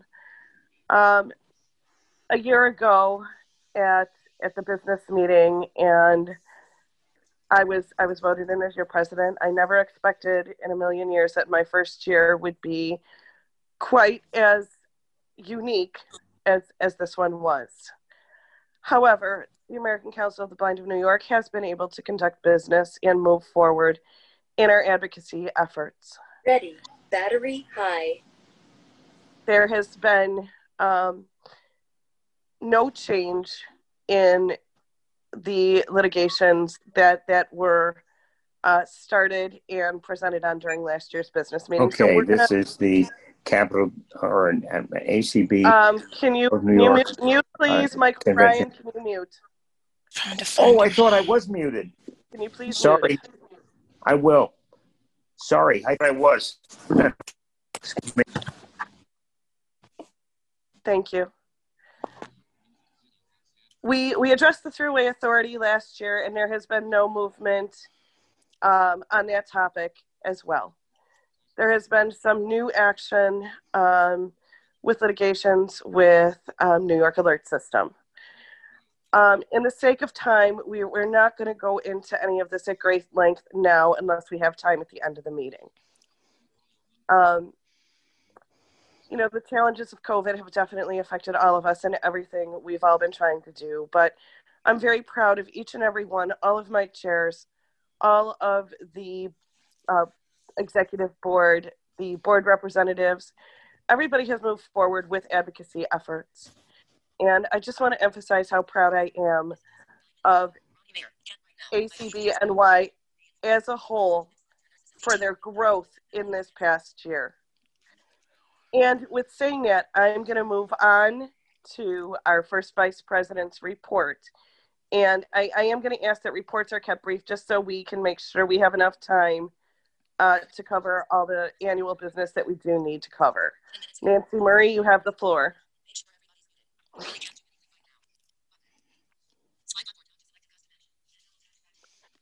Nancy Murray. Okay, um, we can go back to the first vice president's report. I'm going to go directly into the second vice president's report. Uh, Jean Mann, please present. Okay. Um, I'm wondering if Nancy was having trouble unmuting, but whatever. We Um, go back. We will. Um, Karen asked me to talk about everything I cover. So I'm going to start with membership because that's the main thing I do. Um, we're currently up to 218 members, which is great. The problem is um, we gather members during the year, and then when it comes time to pay dues the following year, we always lose a few, sometimes quite a few. Um, and I, and I think there's a few whose dues have not been sent into Mike Golfo, but I have, Nancy, we're going to come back to you. I know. Um, so I have 218 members currently. But one thing I want to suggest is that you start collecting your dues really early this year because since so many of you are meeting virtually, uh, people aren't going to be able to just hand you their $10 or 20 or whatever you charge when they show up at a meeting. Um, people are going to have to either, if you have PayPal, Get the send- leash and get him on leash. or or you're going to have to have people send you checks. So you probably want to start collecting it as early as possible. Um, the other thing is please, please continue to send me new members during the course of the year uh, so that I can keep caught up. And when you send me a new member, make sure that you also send their dues in to Mike Golfo so that he knows also. Now, Karen asked me to talk Go in about another room and get in. Na- Nancy Murray. I'm please- sorry. Thank you. Now, It's my dog. He's causing trouble. Can you mute yourself? So, so Karen asked me to talk about some of the other things that I do. Um, I'm chair of the Constitution Committee, and we really haven't done, didn't really do anything this past year, but it'll probably be a long meeting next year because we have some work we need to do. So we'll be getting to that. Also, I want to talk about committee structure. Um, we have a number of committees who whose positions have really not been filled for the past many years in some cases. I tend to do a lot of proofreading for this organization because I have a, four, a 80 cell braille display and because I'm a pretty good braille reader. Um, so oftentimes when things get written, they get sent to me to uh, proofread and edit and, and, you know, sometimes people just send me their ideas and I actually write the stuff. So I look back and I started uh, doing resolutions in 2006. Now we don't have resolutions every year, but we're supposed to have a committee of I think four people, and we never have, not in a, not in a long time anyway, because every time there's a resolution, it comes to me, and I you know format it and end up presenting it. Same thing with awards. Um, we don't do them every year either, but every time there is one, um, I'm the one that writes it up. Somebody else may actually get the plaque, but I seem to be the one that writes it up. So I'm hoping this year that maybe we can fill some of those committees so that everything doesn't come back to me. Um, I do also help with publicity. Uh, Annie does most of the work, I have to say, although this last time I did put the newsletter together with the help of Kate from Rochester. Um, and I do, I actually enjoy working on newsletter, so I, I don't mind doing that at all. I don't really mind doing any of it, but I just feel that we really need to work on filling some of these committees. And I think, Karen, that's all, unless there's something else you can think of that I forgot that I do, but I think that's basically it. No, thank you very much for your report. And I just want to remind people too, you don't have to be on the board of directors to sit on a committee. So you're going to start getting some emails from us with little reminders of the available committees. And um, please feel free to submit your name to a committee where you feel you would fit in and you feel that you have some interest. Uh, with saying that, we're going to back up now and go back to Nancy Murray if you're ready. Um, I am. Thank you. If you could give us a very brief First Vice President's report, please. It'll be really brief because I don't really have one except for the fundraising committee and the coffee and the is ongoing. The popcorn one we're going to start up very shortly, and we have another one that we're going to do for Christmas, which we'll send later. That's it. Thank you so much for your report, Nancy. Um, we will go to our our secretary's report now. Uh, Oh, Madam Secretary. okey-dokey. Yep, that's me. Um, well, first, I, I, I want to um, I want to say that uh, working with all the executive board, over the last year. It has been very rewarding, and also um, we've we've held together through some some challenges with uh, all kinds of documentation and state responsibilities in terms of uh, our financial stuff, and you know, but we've we've done a lot, and it's because of Karen. She steers the ship, and I want to say that uh, I'm very glad to work beside her. Um, she's always just been, uh, you know, always taken everything in stride. She's, you know, nothing is a big problem. Um, we get things done. We figure things out. So I just want everybody to know that um, that uh, I've really enjoyed working with our new president. Um, Thank you. You're welcome. Yeah. so, and I really don't have much to say except that I'm, I'm glad Jean worked on the newsletter. And Jean, I hope you want to continue doing that. And um, I would love to see other people pulled into uh, our publicity uh, committee, uh, like, you know, people like Kate who like to work behind the scenes and, and get those words flowing because we need, we need a lot of words. We need words for Facebook. We need words for our newsletter. We need words for um, for the things that we're going to do to to help write um, uh, amendments and resolutions and things. So please, please, people listening today, think about how you can um, just change a little bit of our our our world with you know with a little bit of your time. Um, that's all it takes. So um, that's all I really have to say. I I've been a busy secretary. we've um, we've we've done you know we've we've done a lot, and I, am really proud of that. So um, so here's to more um, good work and uh, and and and uh, just getting more members and um, you know keeping our financial house in a stellar place. Uh, and um, that's it. You know, thank you everybody. And and thank you Annie and and I just want um, folks of ACBNY to know that Annie is also very modest because without Annie, I'm not quite sure how the organization would run. She, her, her note taking and her efficiency is stellar. Um, oh, her I organization, no, her, no, her organization is is is un, unsurpassable in in my opinion. And yes, this year has been Thank very you. challenging with with a lot of um, changes. Um, Yeah. and and a lot of those changes are are going to go into our next report. But as as well as having an amazing secretary, we have an equally um, diligent treasurer. who- Yes, we do. Very very hard and taking over as president this year, there were a lot of um, financial um, I's and T's that needed to be dotted and crossed and and, and a little bit of cleanup. And without the help of, of, of Michael Golfo and and the whole crew really um, you, you know, I'm just super, super proud of the accomplishments. But with saying that, I'm going to ask that everybody remains patient. This is going to be a lengthy treasurer's report. Um, so if you could please remember that, um, you know, some of us do use screen readers. Michael is using a screen reader, um, doing his notes. But um, if people can make sure you stay on mute, um, fasten your seatbelt, enjoy the ride, and it is turned over to you, um, Mr. Treasurer.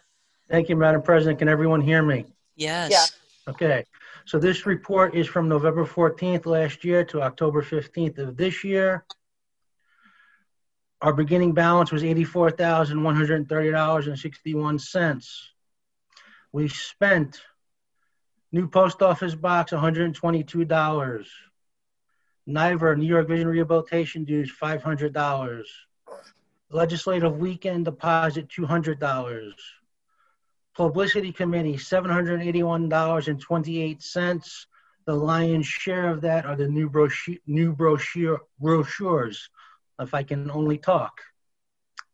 ACB National Dues, $980. Audit slash QuickBooks, $129.77. Telecommunications, which is Grasshopper, Dropbox, and Zoom, $694.60. Bank of America check, $63.16. Webmaster, $1,233.98. President's line, $286.61. Officers and directors and liability insurance, $1,384.63. Which brings our total expenses of, to $6,375.83. We received AT&T refund check, $40.88. Amazon Smile, $17.11. 2020 ACBNY State Convention, $1,124.79. 2019 State Convention, $1,446.67. Donations, $2,469.70. Dues, $2,217.92. Monthly monetary support, $1,592. Scholarship, $1,174. Fundraising, which is earmarked for the MJ Schmidt, $418.28. Miscellaneous income, $465.71.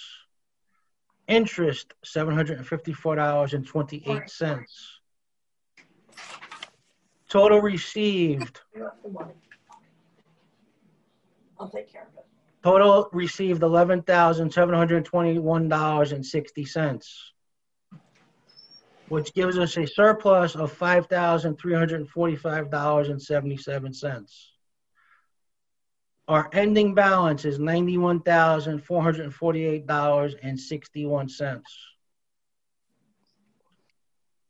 Breakdown of assets. In Bank of America, in the checking account, we have $3,838.54. Investment in the investment account, which is theoretically the savings account of Bank of America, it's $19,814.44 which brings our total in Bank of America to $23,652.98. In Bethpage, the checking account is $24.37. The business money market, $22,071.32. Scholarship money market, $14,434.85. Savings, $26.65. CDs, $31,238.44, which brings the total in Bethpage to $67,795, $67,795.63. Some notes. The scholarship committee will spend 2000 uh, will is going to be uh, dispersing $2,000. We're still expecting a thousand one seventeen hundred and fifty dollars in convention sponsorships. The scholarship money market is broken up as follows: eight thousand three hundred seventy-nine dollars for the scholarship fund, five thousand five hundred sixty-two dollars for the Sauerland fund, and four hundred eighteen dollars and twenty-four cents for the MJ Schmidt fund. Madam President, that concludes the treasurer's report. Thank you, Michael Golfo. I move to accept the, uh, the treasurer's report as Thank you, Annie? Annie. Mhm. Motion made. A second.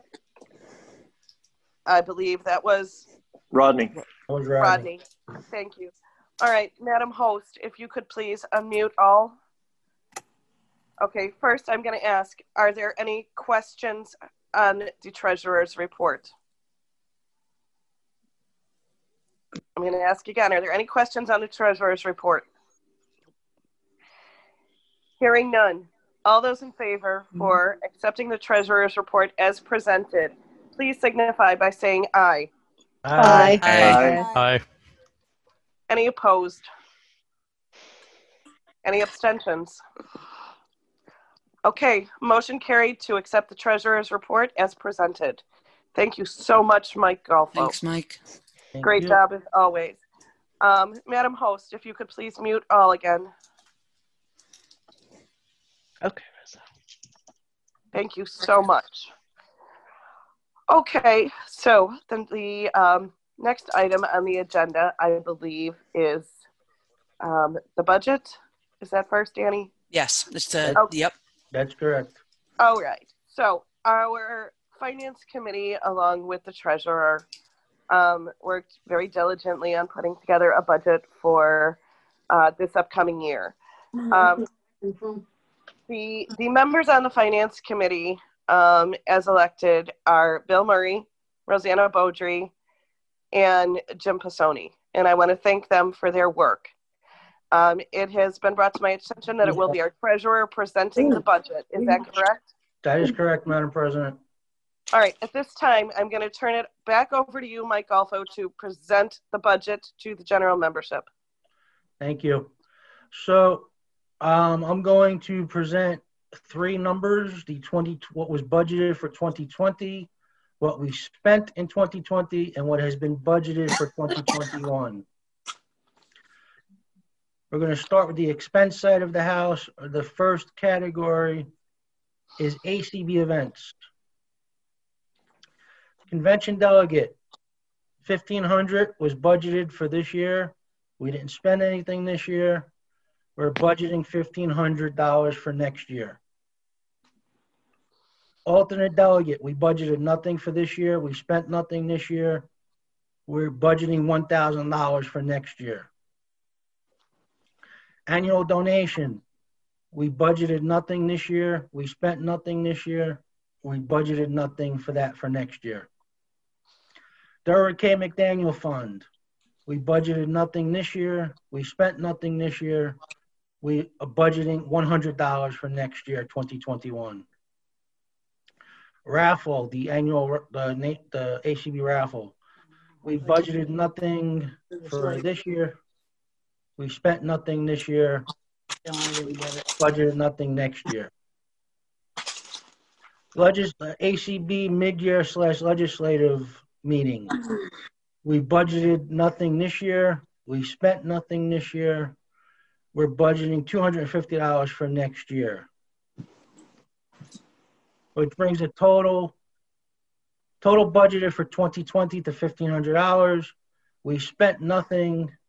The budgeted uh, for 2021 for this category is $2,850. Next category is ACBNY events. Convention. We budgeted $6,000 for this year's convention. We have spent, or, or will spend, I should say, 300 plus the captioning. We projecting $6,000 for next year, um, for next year's convention. That's placeholder in case the state has, is responsible for hosting next year's convention. National rep, we budgeted 800 this year. We spent nothing this year. We're budgeting again $800 for 2021. MJ Schmidt, we budgeted nothing this year. We spent nothing this year. We're budgeting $400 for 2021. Leadership, uh, we budgeted nothing this year. We spent nothing this year. We're going to budget 750 for 2021. Legislative weekend. We budgeted $4,000 for 2020. We spent 200. We're budgeting again 4,000 for 2021. Which brings the total ACBNY events budgeted for this year to $10,800. We we spent 500. 2021's allocation is 11,950. Next category is ACBNY committees. Fundraising, we allocated $1,000 for 2020. We spent nothing.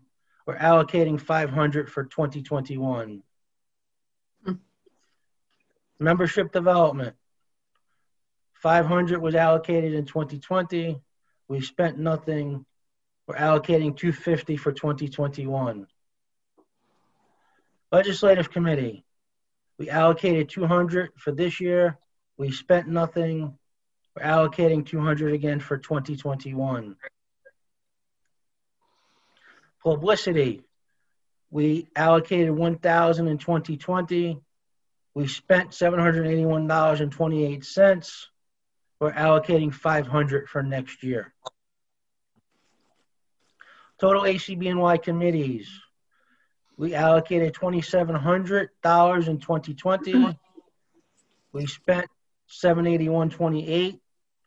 We're allocating 14 $1,450 for 2021. Dues. ACB National, we allocated 950 last year.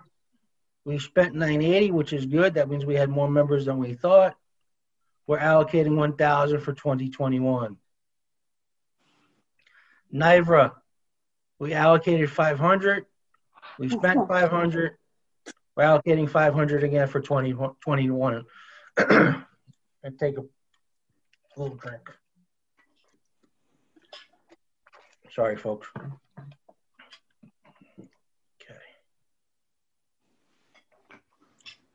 Total dues, 1450 was what was allocated. We spent 1480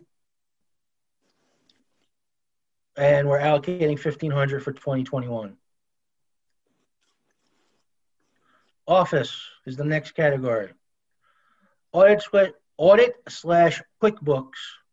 We allocated $2,500 in 2020. Because they don't have a fax machine. Nancy, if you could please mute. Yes. Nancy, if you could please mute. I thought I was. No. Sorry. So the, the, the current line that we are on is audit slash QuickBooks. We allocated twenty-five hundred dollars for twenty twenty. We spent one hundred twenty-nine dollars and seventy-seven cents. We're allocating five hundred dollars for twenty twenty-one. Telecommunications slash Zoom. How, somehow we on, only hundred dollars was allocated for this line in twenty twenty. We spent six hundred ninety-four dollars and sixty cents. We're allocating $650 for 2021. Dropbox, we spent, we allocated $200 for 2020. We spent $199.90. We're allocating $200 again for 2021. Liability and officers and directors insurance. We allocated $1,500 in 2020. We spent one thousand three eighty four sixty three. We're allocating three thousand dollars for twenty twenty one. Web domain slash hosting. We allocated twelve hundred dollars. We've spent one thousand thirty three dollars and ninety eight cents. We're allocating twelve hundred for twenty twenty one. which brings the total office allocated in 2020 to $5,500. We spent 3,442.88. We're allocating $5,550 for 2021.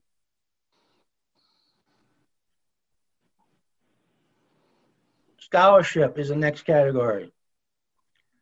Scholarship, we allocated $2,000 with the additional uh, of the board.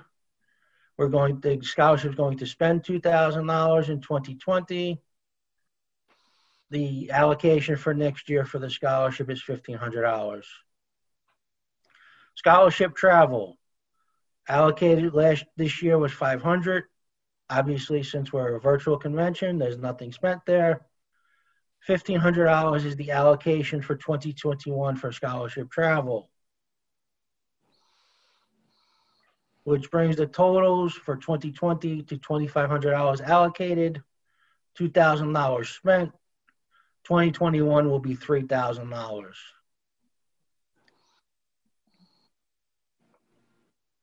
Officers. President, we have $1,000 allocated this year. 286.61 was spent. $1,000 is allocated for next year. Total officers, 1,000 allocated this year to 8661, 1,000 for next year. Which brings our total expenses 2020, we allocated 25 $25,450. We spent $8,440.71. 2021, we're allocating for total expenses $27,300. That is the expense side. Income.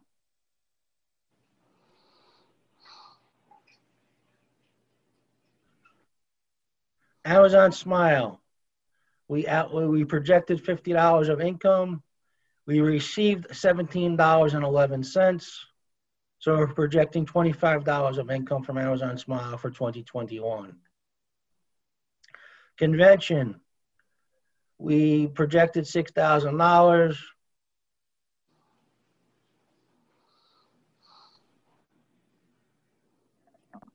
We received total $2,571.26, but 1446.67 of this number is from last year.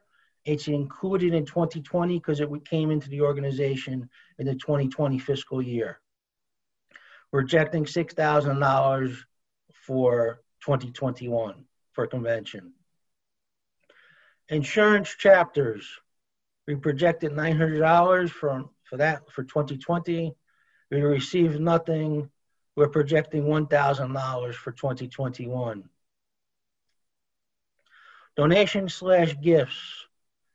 $1,000 was projected in 2021. $2,469.70 was received. We're projecting $1,500. Now, just a quick note on this 2,469 number.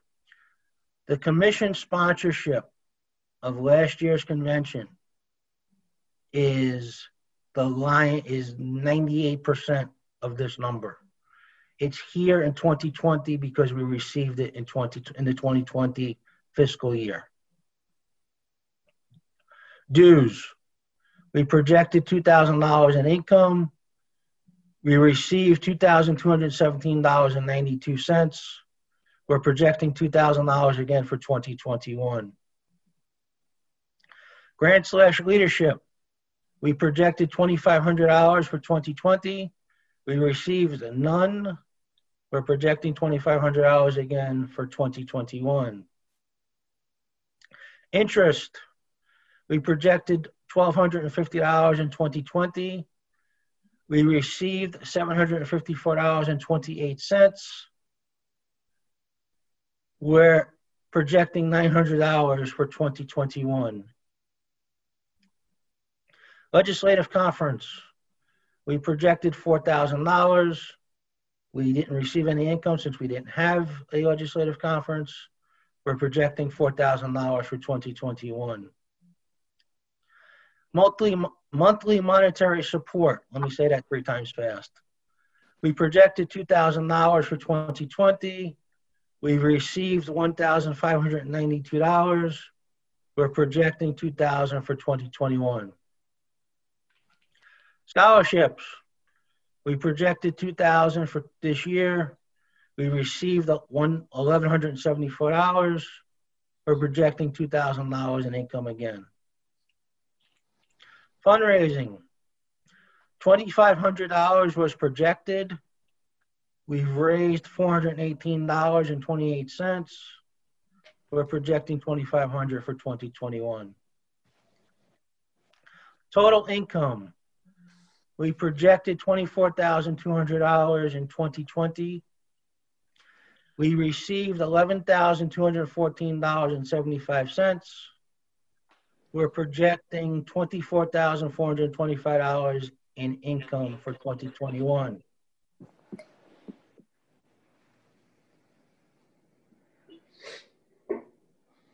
surplus slash deficit. We, pro- we projected a $1,250 deficit for 2020. We actually have a surplus of $2,774.04 in 2020. We're projecting a deficit budget of $2,875 for 2021. That concludes the presentation of the proposed budget, Madam President. Thank you, Mr. Golfo. I'm, I'm going to need a motion to approve the budget before we can have discussion. Madam President, Yes, Annie, It was Jean. Jean. This is Lori. I'll second it. Okay, um, I'm going to ask if there's any questions. Please signify by raising your hand. I'll Before- second it. Oh, we did that already. All right, It- I, I, folks, I know it was a very long budget, but if there's any questions or conversations, please raise your hand at this point. Our lovely host will help us out. I think part of the problem is people may not know how to raise their hand. Annie, maybe you could explain that? Well, I can. Oh, Lynn, I'm sorry. Go ahead, Lynn. Yeah. I didn't mean to No, step no. on your toes. Yeah, no. Um, yeah, no, that's fine. Um, to raise your hand, everyone, is uh, Alt Y on a computer. It is Option Y on a Mac. On a landline, it is star nine. And on the iPhone, you'll see it on the bottom of your screen. It's the bottom left. Under Oh, more. no, it's, no, it's the bottom. No. I'm It's- sorry. it's on in the middle. more. Yeah, it's Yeah. In more. webinar, it's in the middle. It's in the Yeah. middle. It's in the Hmm. middle. Yeah. Madam President, Yes, Jean? Jean, I think Rick said he had it set up so we didn't have to raise our hands. I'm not sure. No, we, Um, I have not had to raise mine. we- I just oh, muted, unmute myself. the ma- the panelists don't have to, but the people who are on under attendees do need to I'm- raise their hands. I'm an attendee. N- no, you're a panelist. Oh, well, I didn't sign in on that side. Anyway, You were moved over as a, as I a, want to, I want to talk, ab- I just want to make a couple comments. Um, I don't know whether, how many of you realize it, and you, you don't need to change this in the budget, but you could if you wanted to. The leadership or legislative conference in February, now called Leadership Conference, is going to be virtual. So you're not going to need any money for that. Jean, Jean, And- I can answer that question. Well, let me just finish. Okay. The, the convention in, scheduled for next summer is also going to be virtual. So, I mean, you can leave the budget as it is, but I just thought I would let you know that um, you, you won't, you know, need the money for those items. Now, I don't know what's going to happen next summer because they are trying to figure out how to do virtual voting. So whether you're going to want to pay a delegate, you know, something to, to do that or not, I don't know, but you're certainly not going to want to pay fifteen hundred and a thousand dollars because who- we're all going to be home. Well, I'm going to answer those two questions as a treasurer, if Madam President's okay with that. Um, Yes. Number one, the the legislative conference, we put $250 in the budget because it's more than just the president's meeting. It's more of a leadership event. So we wanted to have some registration money available to the membership. That's why we put $250 in the budget for that item. And as far as convention is concerned, even though fifteen hundred dollars and thousand dollars is in the budget respectively for the delegates, we own. Uh, obviously, no one's going, so there won't be any receipt. But in the past, we've only paid what someone has submitted up to that number. I just thought I would let you know that. And also, I'm wondering how we ended up paying so much for Zoom. No, that was that was a bunch of things. Uh, that was under telecommunications, right? That, Yes. that was tele, that was telecommunications and Zoom connected. We Okay, only paid okay. a hundred and two hundred dollars for Zoom, Jean. Okay. And we paid for Dropbox. Dropbox was a separate item. Um, I, I heard the six hundred dollar figure and I Yeah. didn't realize that- that, okay, Six that's fine. four sixty. That's a combination of Grasshopper and Zoom. Okay. All right, I'm Jean, thank, so- thank, um, thank, thank you for your questions. Does anybody else have a question at this time? Yes, Madam President, we do have one question. Yes. Okay.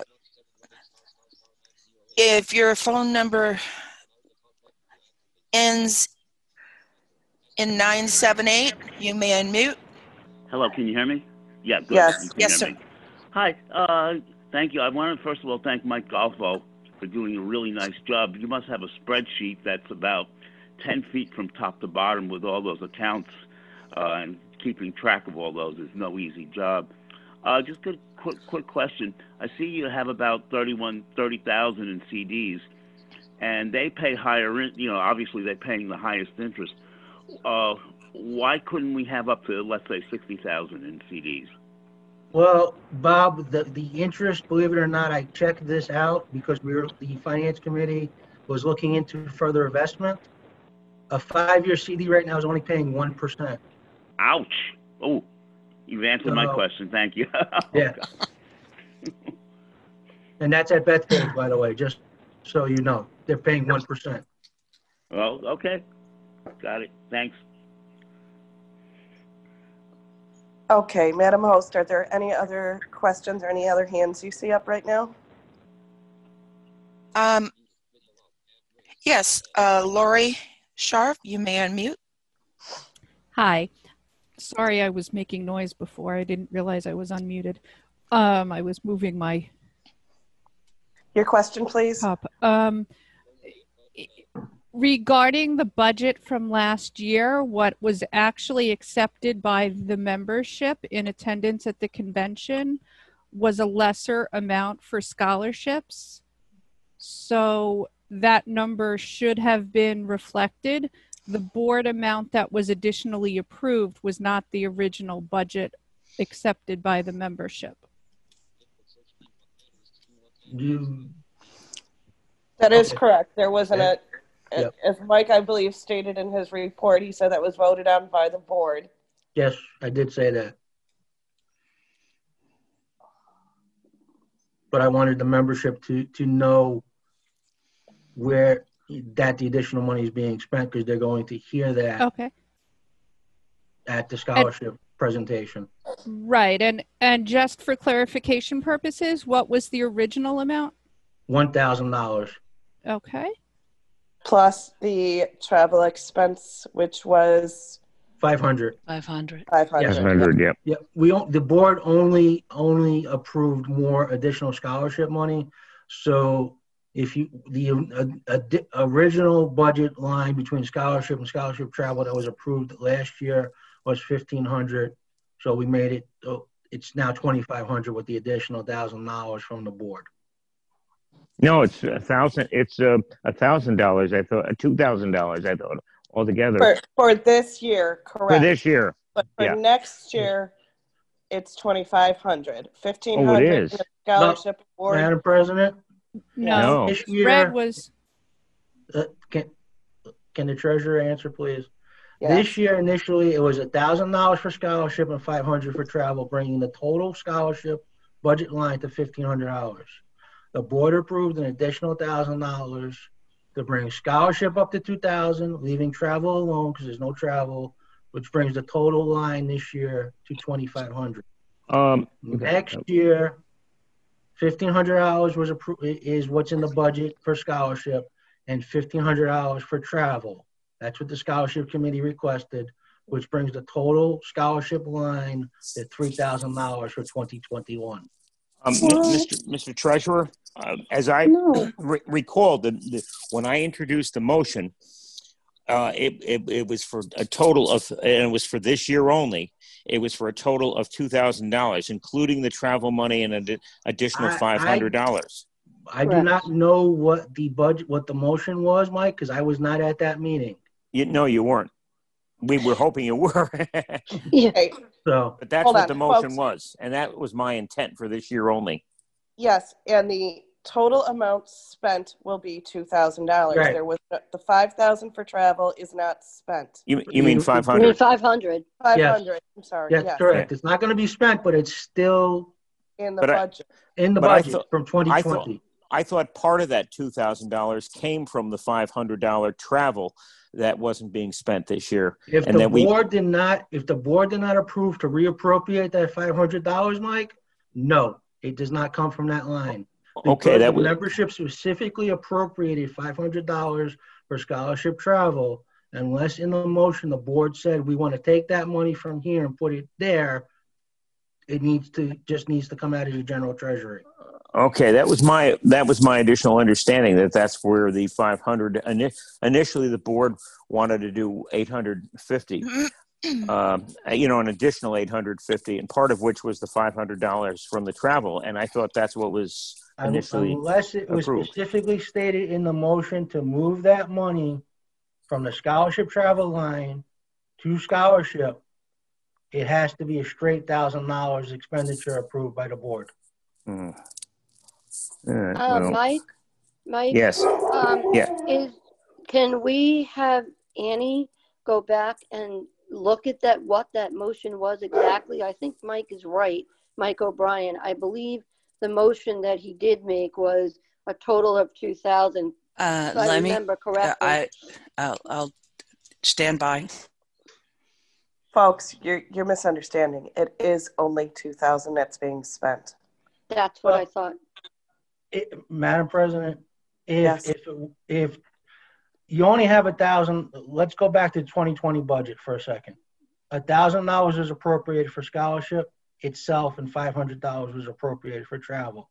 That's what the membership approved. The board would then have to, if they want to reappropriate that five hundred dollars that was appropriated for scholarship travel, that's what has to be a part of the motion. And that's what we need to clarify. This is Megan. What's the difference? Isn't it all the same amount of money coming out of the same allocation, which is the I scholarship? can read the minutes. Like, It's is there just- any it's just a actual question difference? of how the motion was made. I, I, I, you know, I don't see any problem with it, Megan, but people are asking the question, so. I just. So, Madam Chairman, Ann Parsons here. Yes, and so okay. May I? Well, hold on, hold on, hold Can on. One thing at a time. Annie Chiappetta, if you would read the motion, and then Ann Parsons. Okay, so it says the meeting was convened to, um, to add additional funds exceeding the $1,000 budgeted item for scholarship. All right, we did our roll call. Um, I'm not going to go through that. Um, it was originally funded for $1,000. Um,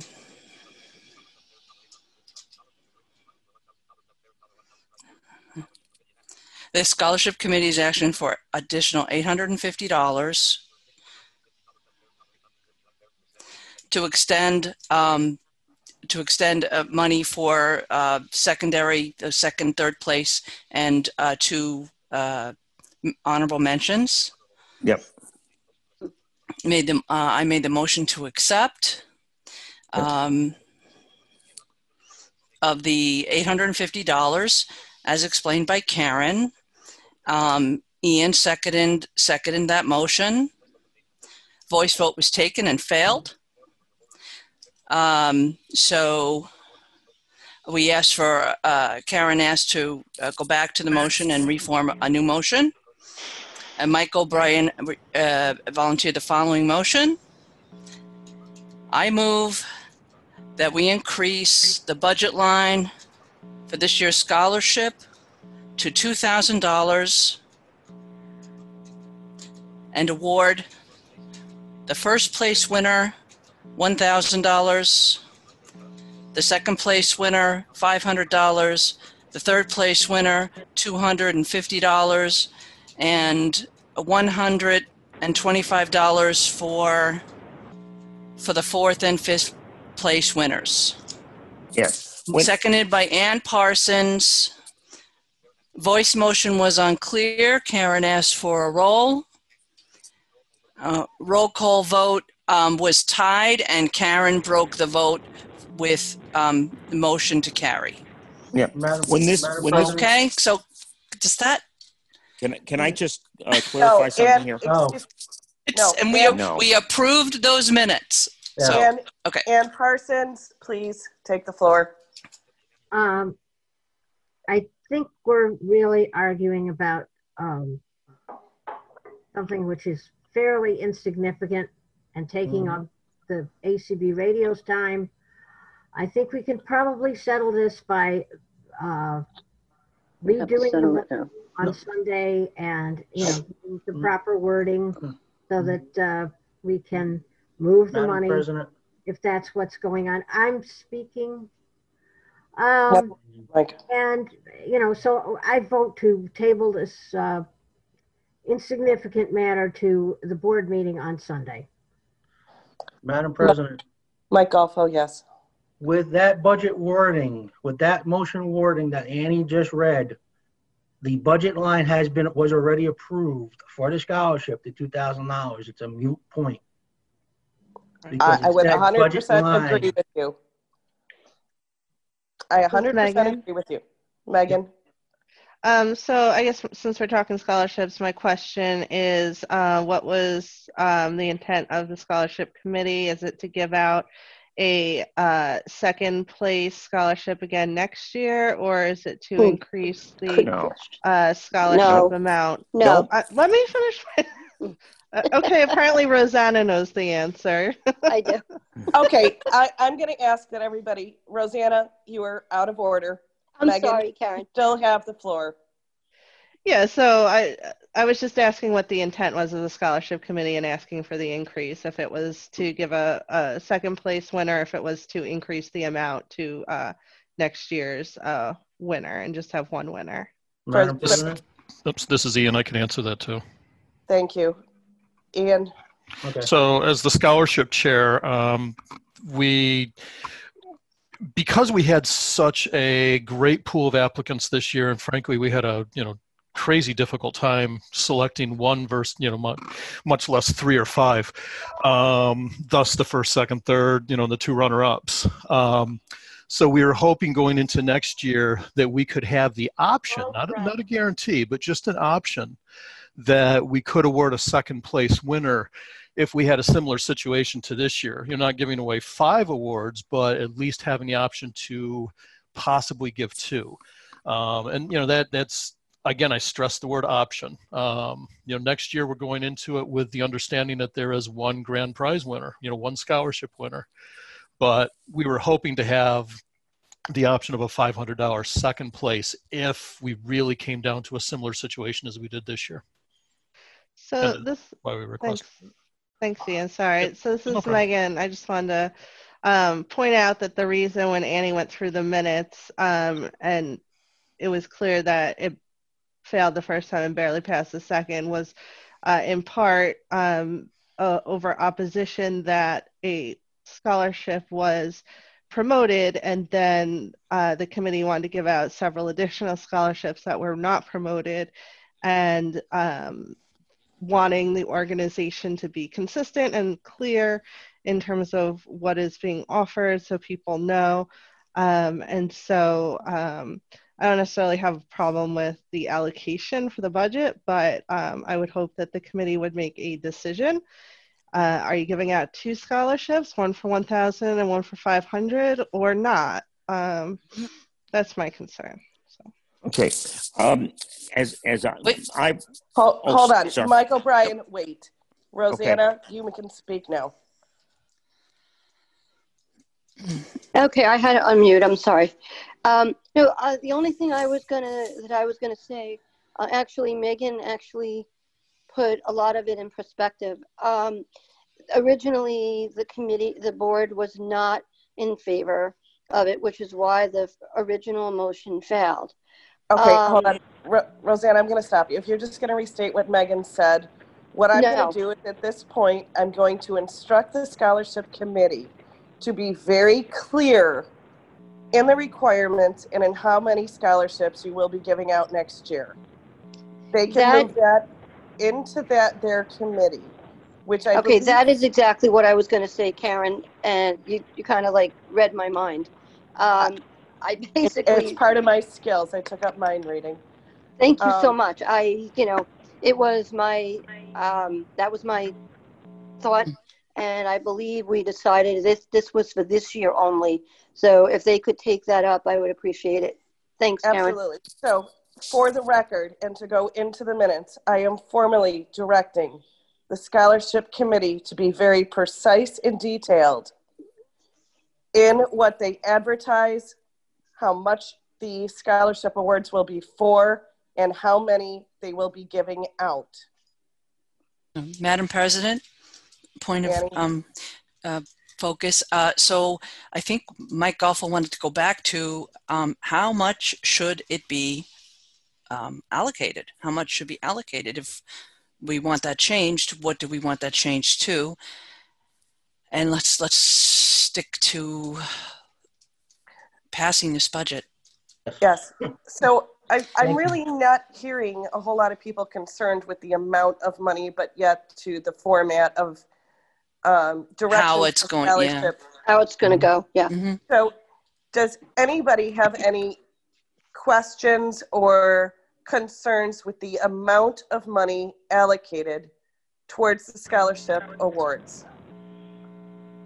Okay, can, can I just say something here? Yes or please? Let's just if you have something Yeah. New. No? You have something new, yes.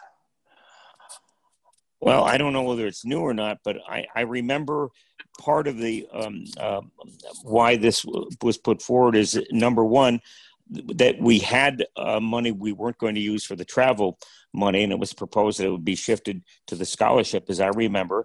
And number two, we had unused scholarships from the past, uh, our money from the past that we hadn't expended uh, because we didn't have any suitable applicants. And now, because of the 50th anniversary of the organization, and because we had uh, all of a sudden a pool of applicants that we may not have in subsequent years, that was felt for this year and this year only that this would be a good move.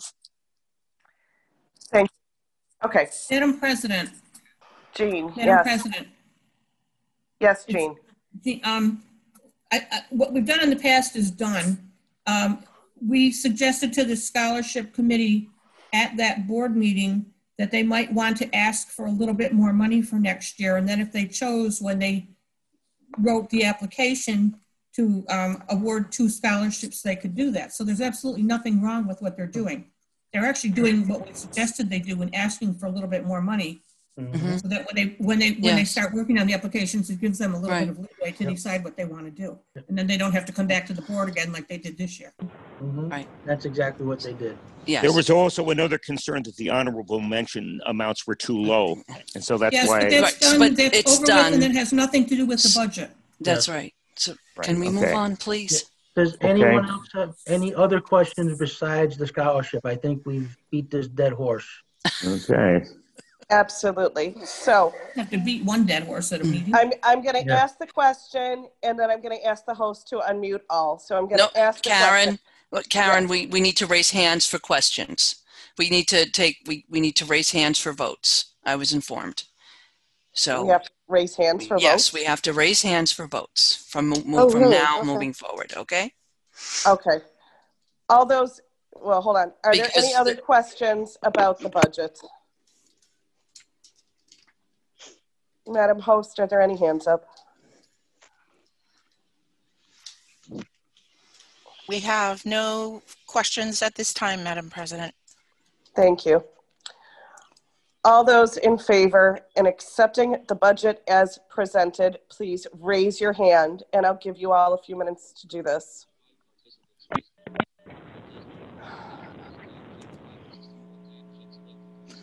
Okay. So We have.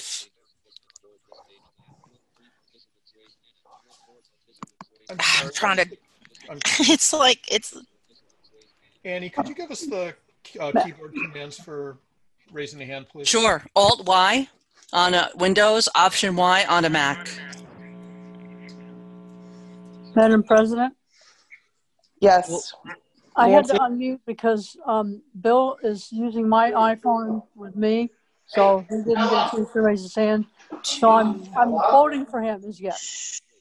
So you're raising two hands. Okay. Yeah, So when, okay. but I can't do that. No, can I? and Nancy, unless you and Bill vote differently, we'll consider your one hand, two hands, okay? All right, that's excellent. That sounds good. Yes. All right. Um, Madam Host, is it possible? we have. You currently have 19 participants with their hands raised. Thank Yeah, I'm you. trying you. to count them all. Thank you, Tyson. And I do need to mm-hmm. remind anybody, everybody, that you do have to be a member of ACBNY to be voting. Lynn, I can see the count, so don't worry about counting. Okay, so we got the count is 19?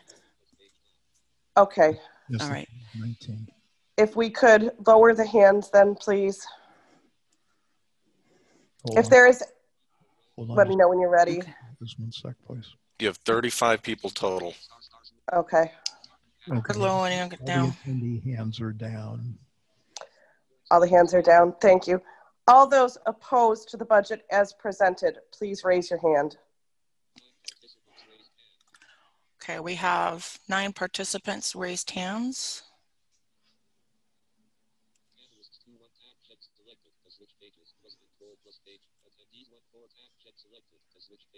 Okay. Karen, you said opposed, correct? Yes. I did. Opposed. Okay, just clarifying it. Thank you.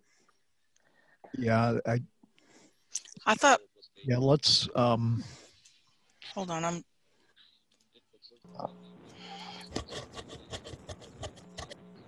okay, I'm going to lower all the panelists' hands. Yes.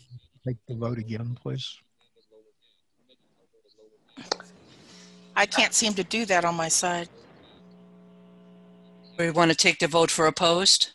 Yeah, take the vote for opposed. The people Okay. who are attendees don't need to uh, re-raise their hands, but the panelists do. Any panelists opposed? Any panelist opposed?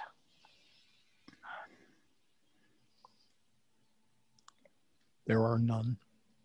There Thank are you. none. Right. No, no attend- Okay, I'm going to call one more. Um, if you could lower the hands, please. Yep, they're all down. They're all Thank done you. now. Any abstentions, please raise your hand.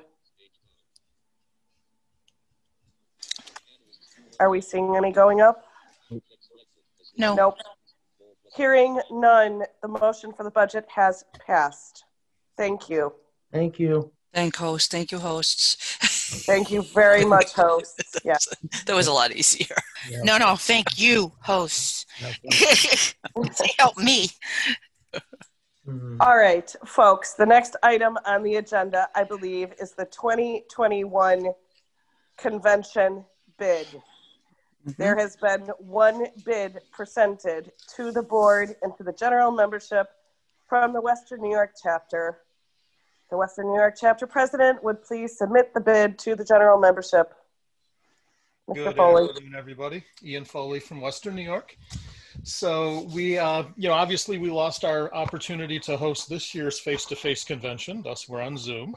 So we spoke to the hotel manager at the uh, Airport Holiday Inn on Genesee Street in Cheektowaga, right next to the Buffalo Airport.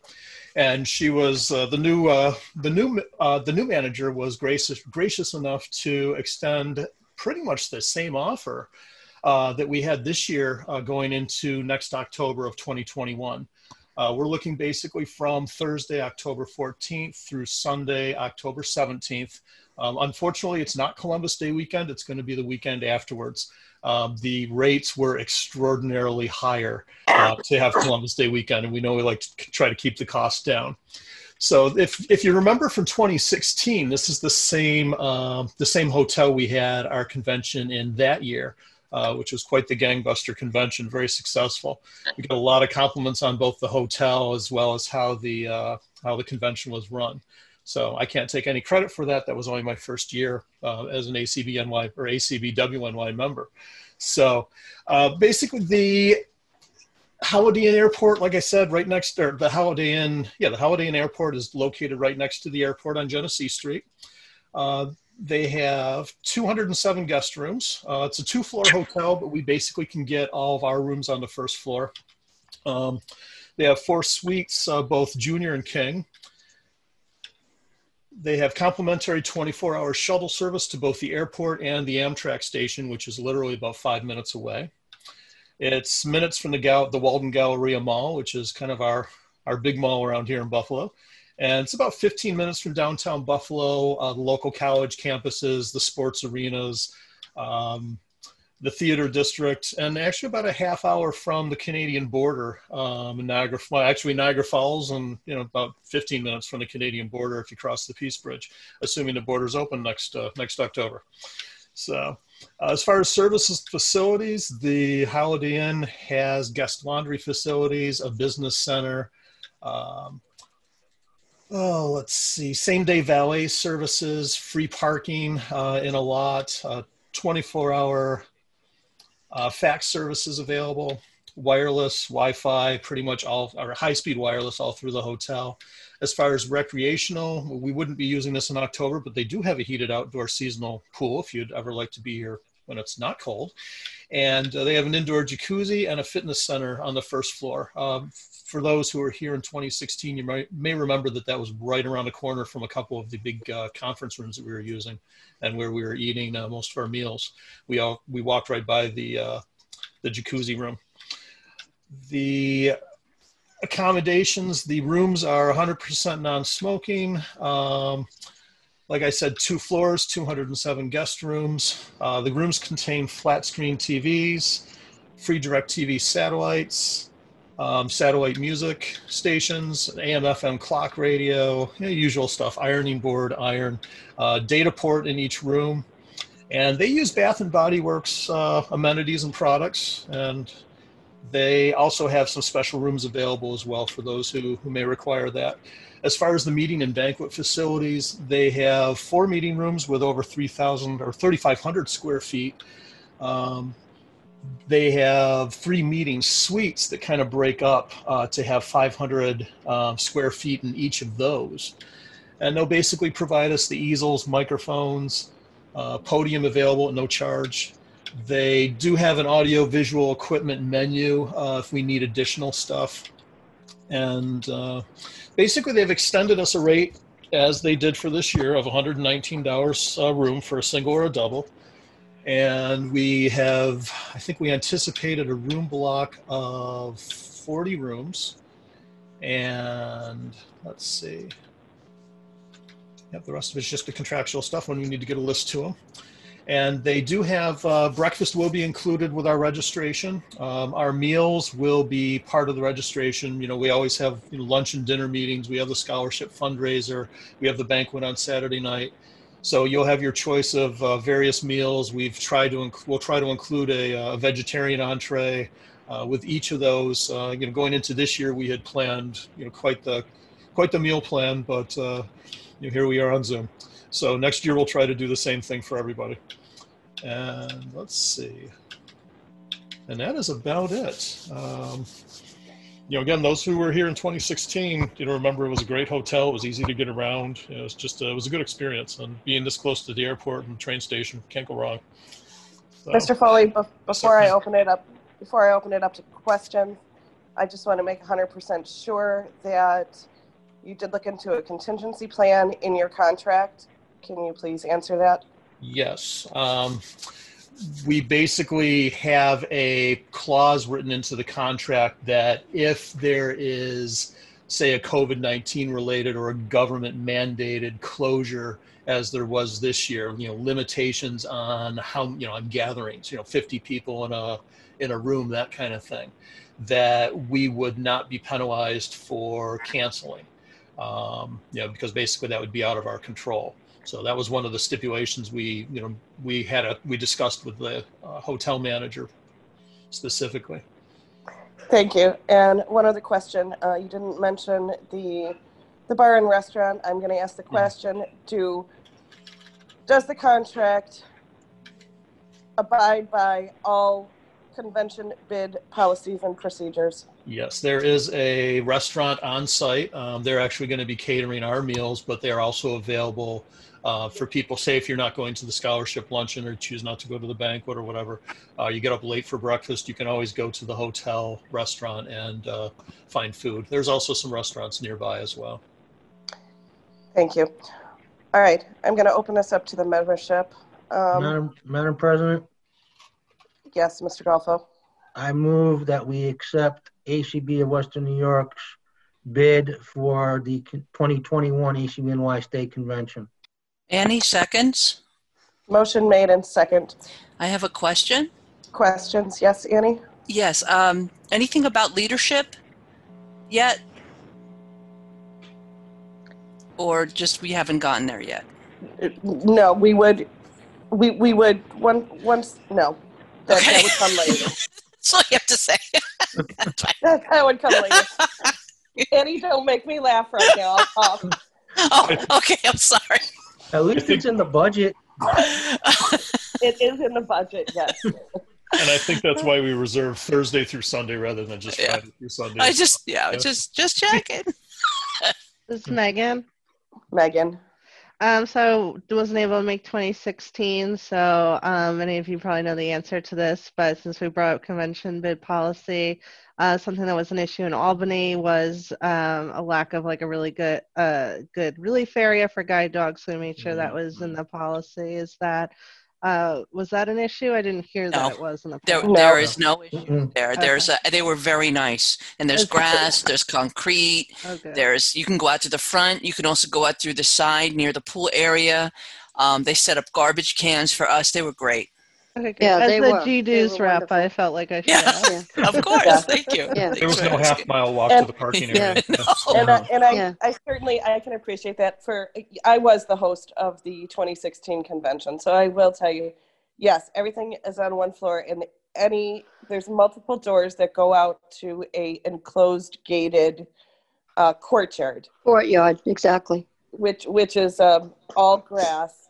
Great. Um, there there is a pool back there, but again, that is gated off, so there's no risk of Right. of one of us falling into the not so warm pool in October. Yeah. Uh, so yeah, it's a beautiful area uh, for for relieving dogs. Mr. Uh, Madam President. Yes, It's- Jean. It's Jean. Um, I was actually going to ask the question about the contingency plan. I'm glad you did because I was afraid you guys would throw something at me if I asked it. Um, is there any way you can extend that contract for one more day? Because uh, I know I have family up there, and a lot of times I'll stay till Monday, um, especially since I haven't seen them lately. I had Yeah. three I- trips planned up there this year, couldn't go to any of them. So I'm just, and, and I know last year somebody else stayed too. Is there any way that one year we stayed there and they charged me, um, they charged me extra to stay the extra night. So can you like look into that and see if you can get them to extend it one more day? Yeah. Uh, Jean, absolutely. And if we had to, you could always just stay at you know at my house. um, you know, yes, that, we can certainly look into that. Any special requests, I'm sure in in the Western New York chapter, and yes, I am part of the Western New York chapter as well. We'll do everything we can to make everybody stay as comfortable as possible.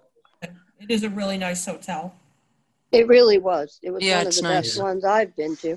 All right. So I'm going to ask: Are there any other questions on the convention bid?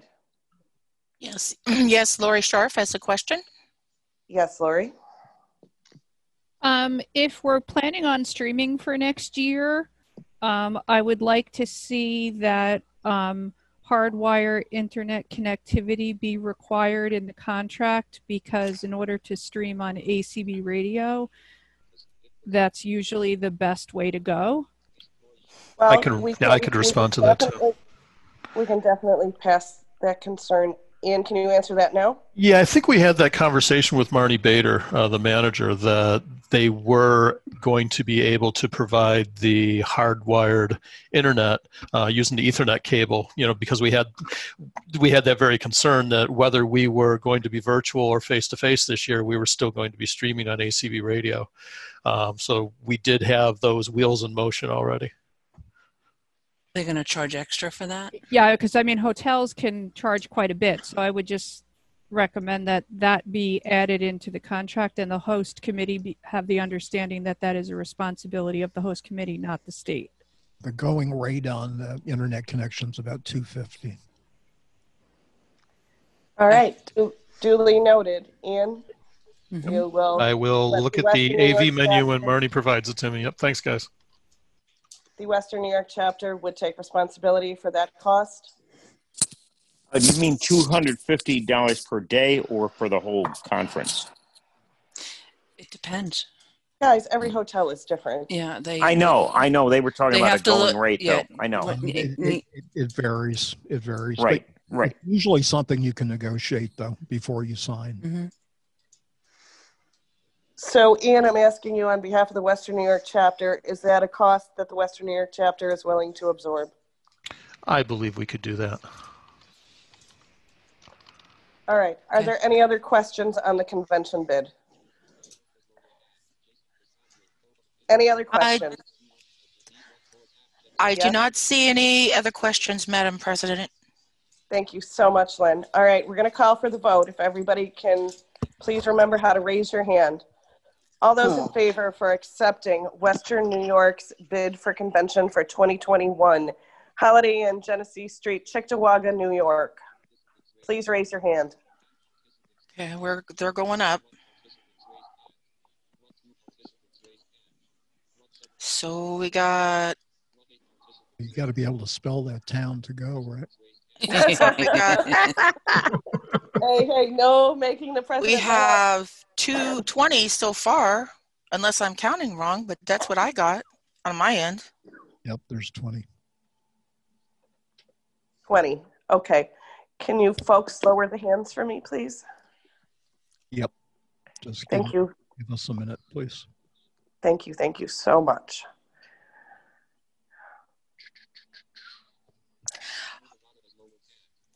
Lynn, if you can lower the attendee side, I can lower the panelist side. Okay, hold on.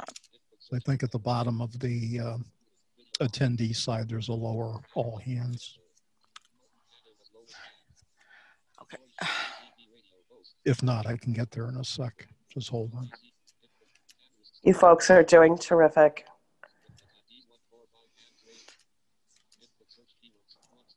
Okay, I'm trying to.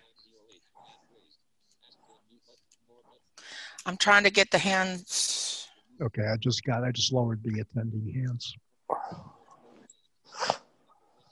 Okay, so everybody's hands are down. Thank you so much. As if if there's anybody opposed to Western New York hosting the 2021 convention, please raise your hand.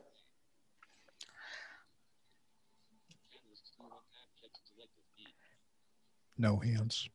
No hands. Thank you. Nope. If Thank you, there are if there are any abstentions, please raise your hands.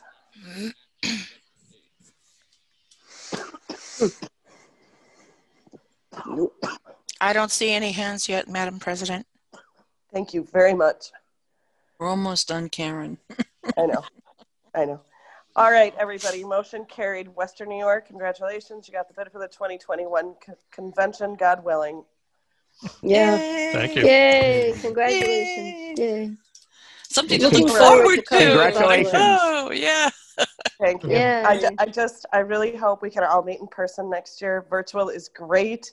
ACB radio has been great, but I don't want to do this again over the phone. All right, folks, moving on with the agenda. Last year at convention, um, we voted on taking a survey. And the folks that were assigned to do that, um, Annie, if you could help me with the names, please. Rodney Stanford and Martin Rodney- Cahill. yes, chaired this committee with a terrific committee. And they worked so hard at getting it out. And I want to thank all the folks of New York for answering their, their survey and, and getting it back. Um, I am aware of some of the results, and I got to tell you, some of it surprised me and some of it did not. But at this time, I would like to introduce Rodney and Martin, who did just such a fabulous job. I would like you to please tell us what you found out and what you would like to do moving forward. Thank you very much, Madam President. Um, I think Martin is going to kick things off for us. Hey, Martin, you may unmute. There should be a dialogue box in the middle of your screen. Yep, I think he's got it.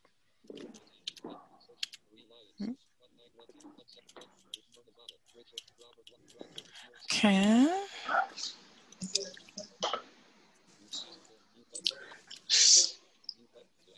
So while we're waiting on Martin to uh, to get unmuted, uh, I just wanted to ask a quick question of Madam President. We have a motion that we want to introduce. We'll do that at the end. Is that correct? I'm sorry, Rodney. I had to mute myself. I couldn't hear you over voiceover. Can you repeat what you said? Sorry, we have a motion that we're going to introduce. We'll do that at the end. Is that correct? Uh, it would be at the end, correct? Okay, perfect. So, Excuse me, this is this is the host. Martin is now unmuted. beautiful. Go, Martin.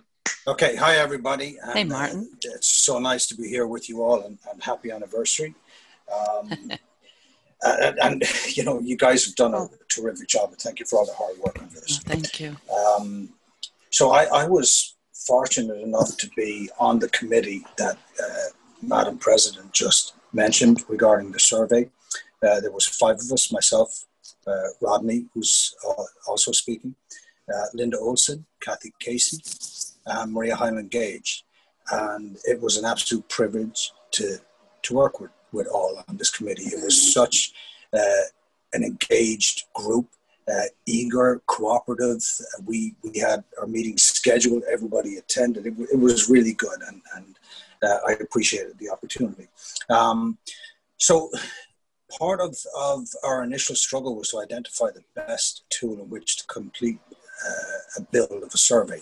Uh, there are two main softwares out there for this purpose. Uh, we spent quite a bit of time researching both to make sure that they were uh, accessible, uh, cost effective, and that they would uh, allow us to build the survey in the manner in which we wanted. Um, we identified Google Forms to be the best platform to use. Uh, it has, uh, there, there, were no limits on the number of questions or the number of people we could distribute it to. So we, we met on many occasions via phone. We brainstormed the questions we thought would glean the most information, uh, built those questions into the software, edited them, um, designed the type of responses uh, that we could allow people uh, send to us, and uh, we then distributed it. Uh, so it was distributed via email, and uh, we also contacted uh, all the presidents to of, of each of the chapters and affiliates to to try and promote completion of the survey by their members. We sent out multiple reminders to everybody to, to get it completed. Um, and we got a, a, what we consider a pretty decent response.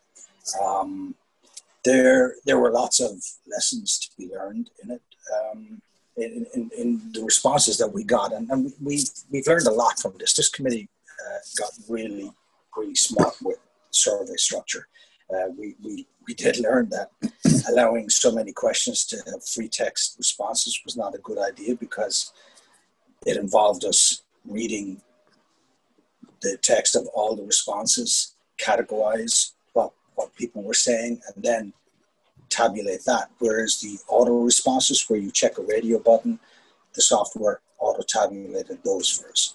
So we were a little smarter on on the surveys. And uh, if we do go forward with, with more surveys, we, certainly would, would be more effective. Um, we did send several email reminders out, and we also offered assistance to anybody that needed it. I, I, know I personally helped some people complete it. Uh, it, it, it is electronic, and, and uh, that was the best way to have it done. A large print was available. Um, I can't recall if anybody uh, took advantage of that. But uh, anybody who would have taken advantage of it would mean somebody else having to, to, to type it back into the software. So we felt it best to offer the assistance to do that for people. But it was, it was certainly um, uh, accessible friendly. And um, we were very pleased with how it went. Um, again, I, I, would thank everybody that took part and, and, and thank Madam President for, for her participation and guidance uh, to to make sure that we did get information that was that was useful. The, the survey uh, had some just informational gathering questions uh, around our membership uh, and who they are, and it also had questions structured to try and gather what they liked, disliked, um, what they would like to see us do, and the whole goal would be to improve overall relationship cross chapters, affiliates, and down state level. Um, with, with, that said, that's it. That's an introduction to, to what we did and, and how we how we set about it. So I'm going to pass over to Rodney to try and go through uh, some of the findings that we, got from it. Rodney. Thank you very much, Martin. Um, so I'm going to read through um, what is going to actually be included in the minutes of this meeting, is my understanding. Um, so there's a lot of numbers and stuff, and I'm going to try to summarize things and make it as easy to follow as we can here as we go through. Um, throughout the process of conducting the survey, we were constantly learning. Not only were we learning about our membership, we were also gaining a lot of knowledge about the process, as Martin was saying. Um, we were, but the, but the process we were using to gather this information. I dare say that if we did the survey again, there are things we would do differently, which we believe would produce better results. Um, this is one of the reasons we will be introducing a new motion at the continue at the end of the uh, at the end of this report.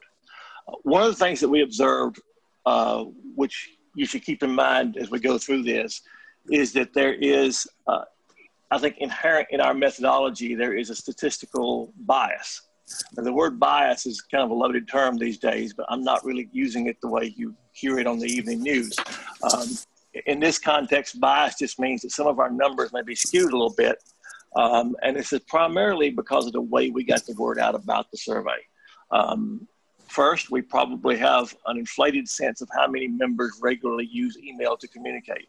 Since the primary means of announcing the survey and reminding members to submit the surveys was through email.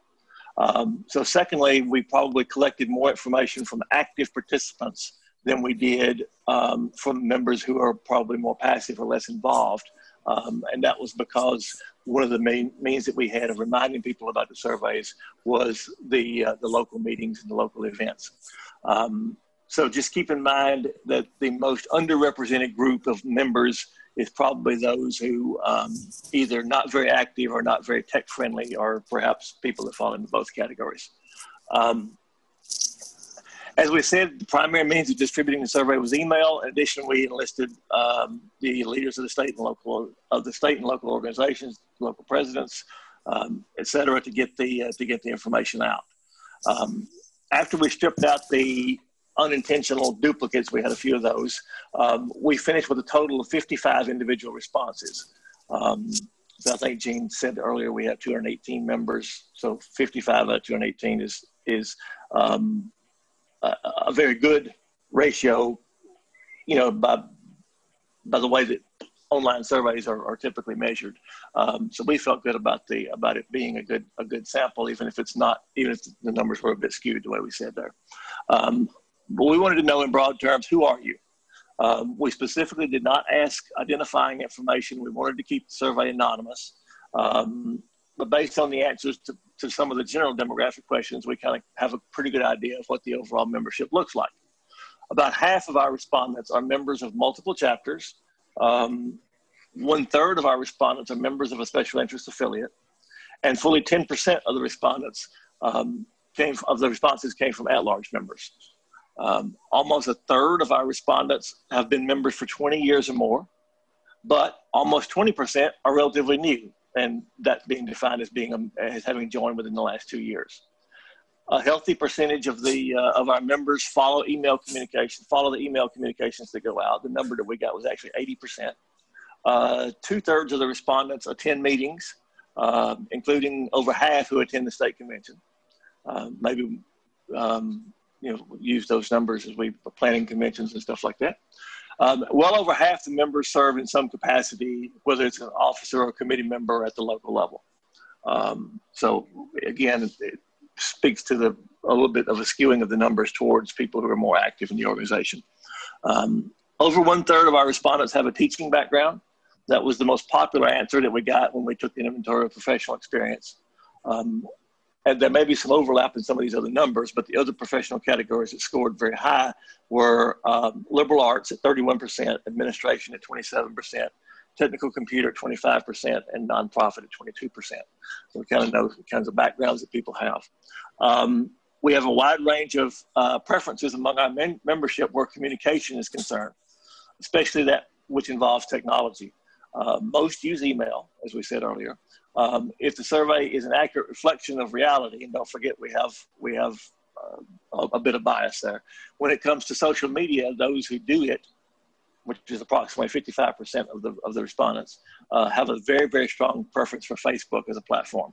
In fact, the uh, the other social media platforms that we polled about uh, were basically almost nil in their responses. Um, there may be some overlap in these numbers as well, and we remind you again of the biases we discussed earlier. But um, most of us use a computer, uh, approximately 70%, uh, in some capacity, whether it's a desktop or a laptop. And even more, um, over 75% of us use a smartphone. Uh, a solid one third of the respondents also report using a tablet for some things. 70% um, of us use a screen reader at least sometimes. And more than a third of us use Braille at least some, in at least some of our communications. Um, the, uh, one of our key goals was to identify the things that matter most to our members. Uh, this information has the potential to guide our efforts in providing what our members really need and, and really want, while also helping us to focus our recruiting efforts on promoting those things that matter most to our community. When we asked what first attracted our respondents to this organization, we got a clear picture in the responses. The two most important aspects of the organization from the viewpoint of prospective members are the social aspects of our group and our focus on awareness, uh, with our advocacy work being a close second in terms of that advocacy, we drilled down in the survey to find out what broad categories of issues were most, most on the minds of our members. When given, a, when given a blank slate to identify the state, local, and federal issues that were they considered to be most important, um, improved benefits was the number one response. Uh, it was mentioned on about uh, 70% of the responses. Uh, just over 40% mentioned discrimination as an issue. Uh, education ranked in uh, ranked at 30% of our responses. 25% uh, of our respondents mentioned audible pedestrian crossings. Um, and rounding out the top five with 16% each, we have a tie between technology funding and voting. Um, the um, and last, uh, uh unless we get bogged down in the details of the issue advocacy, let us not forget that most of our members, in their own experience and in the ideas about attracting, and in their ideas about attracting new members, believe that social activities are of paramount importance. And just to give an example, when we asked former state convention attendees whether they had a good or bad experience at the state convention, uh, the number one reason for whichever side they gave was always a social interaction. It was either that they had they had good feelings about the convention because they had positive social interactions, or it was they had bad feelings because they had negative social interactions. And that was by far the, the most on both sides. Um, so when we ask about the, per- the perception of the greatest challenges that are facing the local chapters, the respondents overwhelmingly said that recruitment of new members was their biggest challenge. Uh, motivating existing members to participate was second, and fundraising rounded out the top three at fundraising was 15%. The others were 35 and 26 respectively. I forgot to give those numbers. Um, when we asked what the members would like to see from the state organization, almost 40% said that they'd like an increased presence from the state in their local organization and more support coming from the state and local group. Uh, with those who named a specific area where the local group would like help from the state, uh, they were about evenly split, about 15% each between recruiting and fundraising. Um, so those are the the broad specific findings um, that we that we had, and I'm going to kick it back to Martin to, uh, to kind of wrap things up with the presentation part. Um, then we're going to make a motion uh, to the uh, to the floor, and then we can open things up for questioning. All right, Rodney, thank you. Um, that was that was very very informative.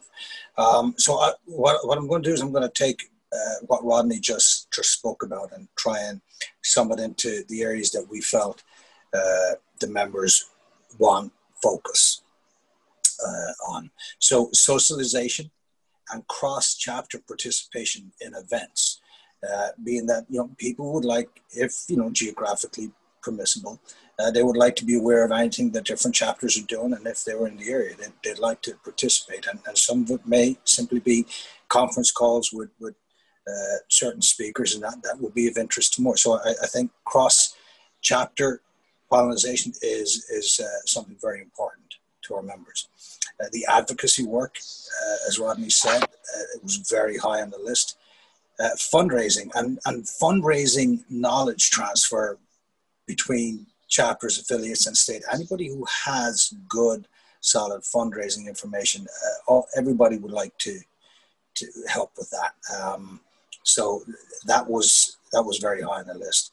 And then they, they really want state board attendance at chapters, uh, chapter meetings, chapter calls. So so that would be something that we would like, or that the members would like uh, promoted. And then like everybody wants assistance in, in getting awareness out to, to so we can reach uh, more people who, who could benefit from from being participant in, in our in our organization.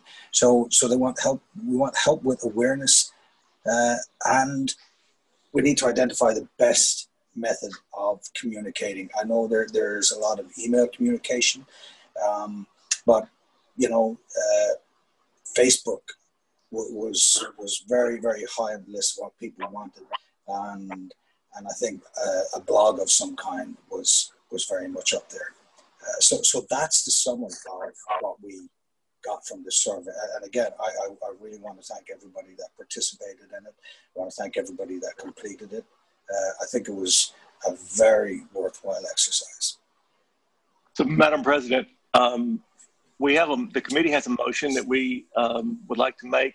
I don't know if you want to make that and then have the question and answer session run concurrently, or if you would like to, us to field questions about the survey first and then, and then make the motion. Um, so it's about 4:05 right now. Yeah, So I'm going to suggest that we make the motion now and Mhm. then open it to questions after. Thank you, Karen. I was going to say the same thing. So, so um, Annie, I sent this to you um, in email earlier, so you have the exact text. So um, I'm just going to read it from from what I wrote. Yes, Um, thank you. I move that the collection of data and feedback from ACBNY members, leaders, chapters, and affiliates continue beyond the scope of the time frame established at the 2019 State Convention. Specifically, I move that upon the completion of the current survey and from year to year thereafter, the president be authorized to appoint a committee chairperson and committee members representing a cross section of our membership with the mandate of building upon the work done by the current committee by continuing to learn about our membership, identify needs as they arise, make suggestions for improvements, and monitor our progress. Mike Golfo seconds. Okay, Mike. Mike, you got a lot of feedback. Somebody does. Mike Golfo. Yeah. Thank you. Thank you. I'm sorry. All right, a motion made and has been seconded. Um, are there any questions on the motion? If so, please signify by raising your hand. Okay. I'm okay. We have a raised hand, Joseph Granderson. Okay. You may unmute. Dr. Joe, what is your question, sir? I believe he's. I'm, I'm sorry, that was a mistake. I thought we were voting uh, for uh, you know, the new Oh, survey. not yet. So I'm sorry. I'm very sorry. I, I have to okay. rush. I have to rush to get to the raised hand area, you know. So I okay, sorry. That's okay. Thank you. Thank you. Thank you, Dr. Joe. All right. Um, uh, Madam Host, are there any other hands up? I do not see any other hands up, Madam President. Thank you very much. Um, with hearing or seeing no hands up or no other questions, I'm going to call for the vote at this time. All those in favor? Oh, for the we mo- raise oh, oh, hands. We have to raise oh. hands. Hold on. Now we have two raised hands. I'm not sure if they were uh-huh. voting or if they were asking. Oh, well, It's early voting. vote. so it's there. Okay. All those in favor of the motion put forward by Rodney, please signify by raising your hand.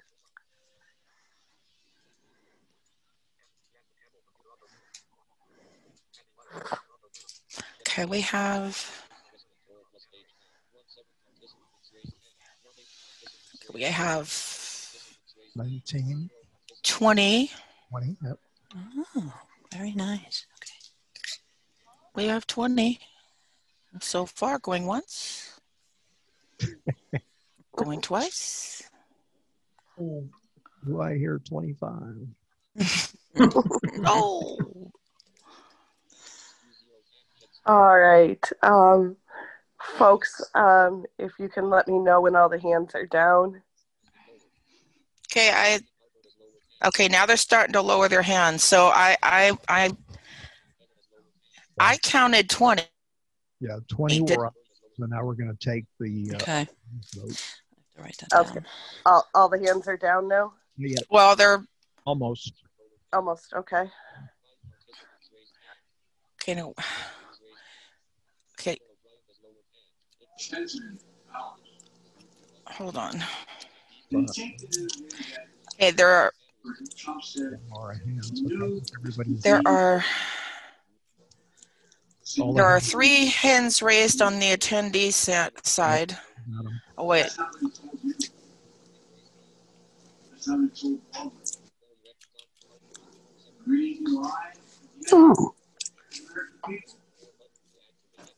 Okay, so there's no hands up on you. Okay. No opposed? If there's anybody, I haven't called for it yet. Oh, sorry. If if somebody has a television on in the background, if you could please mute. If there is anybody opposed, please raise your hand.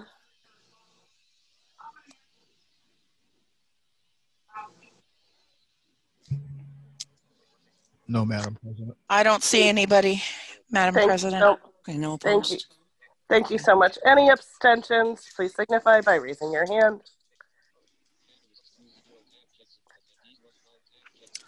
So far, there are no abstentions. Okay, motion carried. Rodney and Martin, I just, I sat in on, uh, motion carried. Um, I sat in on several of the survey committee phone calls, and I just, I really want to compliment you two on how hard you worked on phrasing questions and then rephrasing questions and then rearranging questions and you know, to the general membership that, you know, I know you get a survey and you think, oh, yeah, this doesn't mean anything. I want to make it very clear to the membership that it does because it gives us as a state board direction in what way you, as the people, want to see this organization go. It's not about me and what my wants are as your president or the rest of us on the executive board or the board of directors it's you the people that make up an organization moving forward with rodney and martin and well first i'm going to ask in a moment if they would both be interested in co-chairing once again but it's you the people that that make up this organization and it's what you want that matters without people an organization is nothing I'm hoping moving forward we get many more responses. So at this time, I am going to ask Rodney and Martin if you would please both be willing to co chair the survey committee for 2021. Sure. Sure. Thank you, gentlemen. You did an absolute wonderful job. Also, we do have some time. What I would like to do is open it up to general membership. That if there are any questions, um, on any of the survey questions or any interest in the data that was gathered, now would be a great time to ask your questions. So you can always raise your hand, and our kind host will tell us. Okay. Um, this is Annie. I just, I have a, uh, uh, I'm sorry, Lynn. You were going to mute somebody? Go ahead. You are unmuted. Okay. Uh, phone number ending in uh, 908. That's me, Bob White. Okay. Um, I just have a concern. Um, if you look at the number of attendees we have, it's about 30, 35 right now. And when people, we have two, over 200 members. Okay, I'm aware that some people are working now on Friday afternoon, but the rest of us um, just have to make a phone call to join the meeting. I, I, I'm a little bit concerned, and I'm talking even about my own organization in, in the greater New York. Uh, we have over 50 people, and I think we have eight of us here. Uh, and that's not, I, I'm a little bit concerned about that, that those low numbers. And somehow, well, I'm just going to say, somehow the state, and, and this is, I'm, I'm not pointing, I'm, you know, pointing finger at myself as well as anybody else. It doesn't seem to, to trickle down to our members that state involvement is important. Okay. So I, I, I'd like to address two, things that, that you said there. Um, the, the first thing is that we know who's on the call. We, we know who's on the call on the webinar. We have no idea how many people are listening in on ACB radio right now. And we do know that we have a lot of members that do. So unfortunately, we are not going to have a fair and accurate view of how many people have attended this convention. Um, in general, I would agree with you that active participation is is very important. Um, so I appreciate your thoughts and comments. Um, Madam President, if I might, um, yes, Rodney. a couple, a couple of points from from the survey um, that kind of address um, the, the the observation that was made here.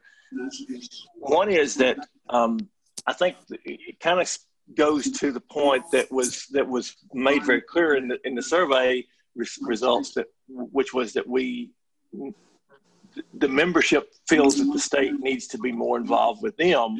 Um, you know, and I think we're saying at the state level that we need the membership to be more involved with the state. I think it's kind of a two-way street there. Um, and I really do want to say, I think we've made some some motion in that direction this year already um, with the the community calls and some of the things that were that, that have been implemented this year. Um, this is just a really really screwy year to try to get a handle on this type of stuff because mm. of because of the COVID because of right. you know what people are doing and and you know there may be people there may be people that would that would actually go to a convention that won't call into a phone call. Um, so you know we kind of I feel like that that the thing that the takeaway for us from from the survey really is that that I think there's a desire in both directions for there to be more involvement between the state organization and the local memberships. Um, and I think we're going to have to see kind of how that how that looks going forward in terms of being able to capture some data to kind of find a direction there. Yes, and and I'd like to I want to just follow up on on that for just a little bit. Clearly stated in the survey, the majority of people in ACBNY became members because of socialization. This is a business meeting, and what I feel is that if we have 35 people on the call out of 218, that actually is a nice involvement of people that are actually interested in the business that goes on with ACBNY. Now, no, the numbers are not crazy high. That's less than a fourth of the membership. But that is um, a good amount of people that are taking interest as to what the business is conducted on a state level. So it's, it's sometimes it goes both ways, like Rodney was just saying. Um, this isn't terribly interesting to all people in the membership. Madam President, to that end, there were uh, quite a few more people this morning on Zoom. So Thank that, you. That would give some credence to what you just said. Mm. Thank you very much. Yeah, that's good. This is Annie. I, I, I think when I was listening to everything and people's comments, is there was a lot of effort that went into the survey, and it resulted in a lot of very important um, and uh, very important information, but it also resulted in a lot of people responding. And I, that just shows me that it takes a lot of work and elbow grease and communication and passion to make to, to kind of reach out to people and get them interested when they could have said ah why bother right so, you know, why bother doing that? Every somebody else is going to do that survey. Why does it have to be me? You know. so, I think I think the attitude of of things has, you know, is is turning around in a in a positive direction. I think we I think the survey is going to be one of the best social social temperature um, thermometers that we have for our organization because it's just clear to me that um, that the committee itself did not take no for an answer. It it it you know just plowed ahead and and and got people uh, got people to to get involved, and uh, so that's that's part of that. What what I'm impressed with the most is that um, the survey got some some involvement that may not have been uh, apparent before or um, so I, you know, that's and that's the hardest thing about you know recruitment and keeping members is keeping members in, interested and involved in what we do and what we can do for them. So, um, I'm, I'm, yeah, I'm really excited about this whole thing. It's I think it's great. Madam President, would you like more questions? Yes, yes, Can I- would. I- It's, it's Jean, can I say something? Yes, Jean. Um, I'll just do it quickly. Um, one, fif- 55 people out of little less than 218 at the time they did the survey. It isn't as good as we might like, but it's actually one fourth of our membership, and that's not too bad. Um, when you when you think about how many people generally fill out surveys. What I'm interested in today is if we have 30 something people on the, the, the meeting in the meeting, why do we only have 20 people voting? Are the rest of them people that are just kind of, you know, not members that are just listening in or that's, that would, that's what I'm interested in. Because it seemed like Bob we Webb have- with a possible answer. Yeah. It's uh, I've had trouble unmuting, and I think that may be, be, be part of the issue. So you think people just aren't being able to raise their hand in time to vote? That is correct. For example, I can't do it on my iPhone, but I can do it on my landline that I'm plugging Um, in. So, okay. The raising of the hands, um, Oh, the we- raising that's different. Yeah. yes, we've explained how to do that. Yeah. Uh, and we're getting raised hands as we speak. Um, just to just to let you know. Okay, so so let's take Jean. Thank you for your question, and I think technology might be some of that answer. But let's let's take another question. Okay, number ending in two five four. You may unmute.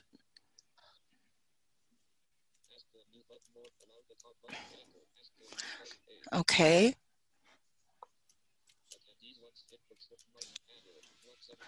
Okay. Sorry, I didn't. This is Jim Pulsoni. Um, I just wanted to make a comment and, and volunteer to help. Marketing was my major, and in marketing, the most difficult thing to do was get to get people to answer a survey. That was part of our courses, and you would hand out a piece of paper, and they would throw it in the wastebasket.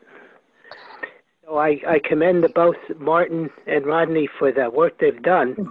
And you Jim have to Martin, I know remember where you that. live, so. And I would like to, if if they need the help, I would like to volunteer to work on that committee if they need me.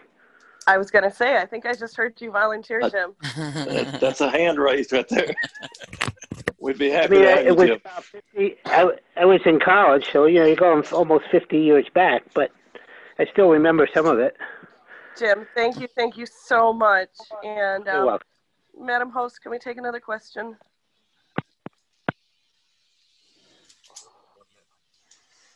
Okay, we do have another question. Um, if your number is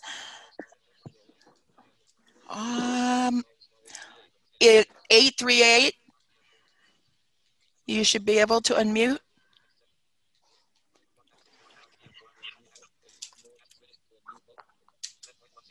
Hello? Uh, we hear, we can, we have you. This is, okay, I'm sorry. This is Karen Eisenstadt. Um, and I have um, a question, I guess, and a comment. First of all, was is this survey available in other than email? Uh, and also, I'm wondering if, if chapter presidents uh, mentioned this, uh, that might get some more participation. So Thank we you, will. Karen. But the survey was a, the survey was primarily done online. We sent the link through email, but we also made it available uh, in the announcement that we sent out and in our communication with the chapter presidents.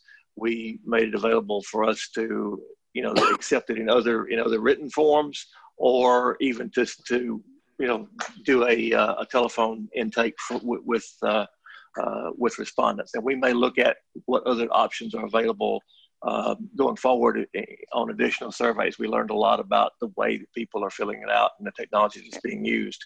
So, As a we- we non-email of- person, I would have done it.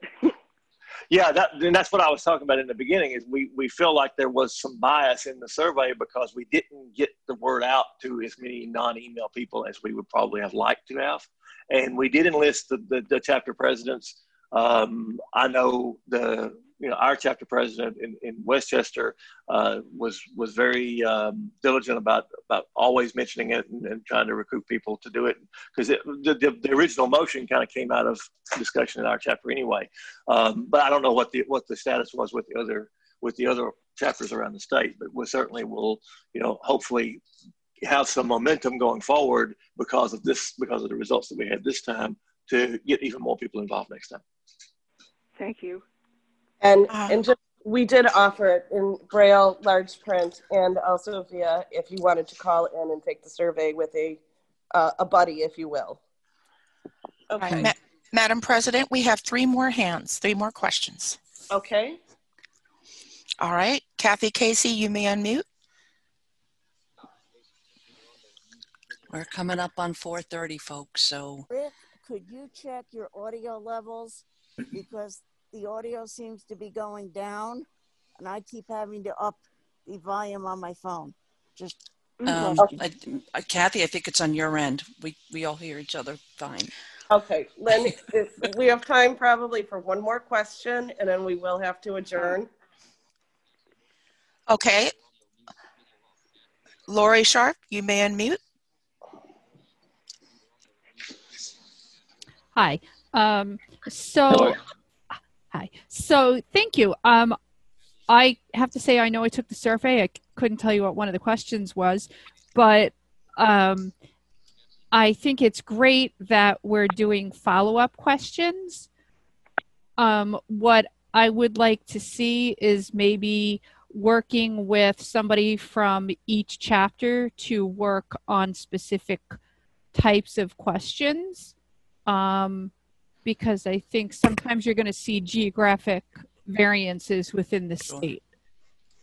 I think that's a good point, and we, we, we did have on the on the committee we had a, a somewhat of a cross section. It was a little bit more weighted toward uh, toward Westchester and and um, um, you know maybe we can look at, at that in terms of the makeup of the committee next time. Yeah, it Uh, also, possibility of doing of doing focus groups with people that are not members That of the committee, but that could help that could help us with the questions. Yeah. Yeah, I, I would like to add uh, one thing. I, I think it really important that everybody that's that's listening or that's that's participating right now bring the information back that this survey was reviewed in detail, and so that people know that it was it was worth their while for. So when we send it out again, maybe they'd be more interested in participating. Absolutely. Yes, thank you, Lori, very much for your question. Rodney and Martin, we will communicate on um, getting notices out to um, the membership. Ladies and gentlemen, at this time, um, we are going to have to conclude the business meeting. Um, I would love to entertain, obviously, the um, date and time for the next business meeting will be at the next convention. Um, forgive me, I don't have that date off the top of my head. Um, but as, as always, it was a pleasure hosting.